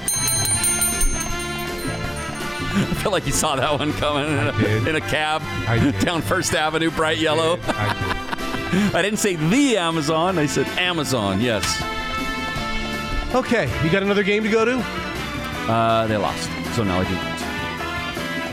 Okay. They were down eight. Are we talking basketball or softball? No, it's basketball. Okay. They were down eight before half. Two. Lake Washington. Down eight with two seconds left. Piper. Three.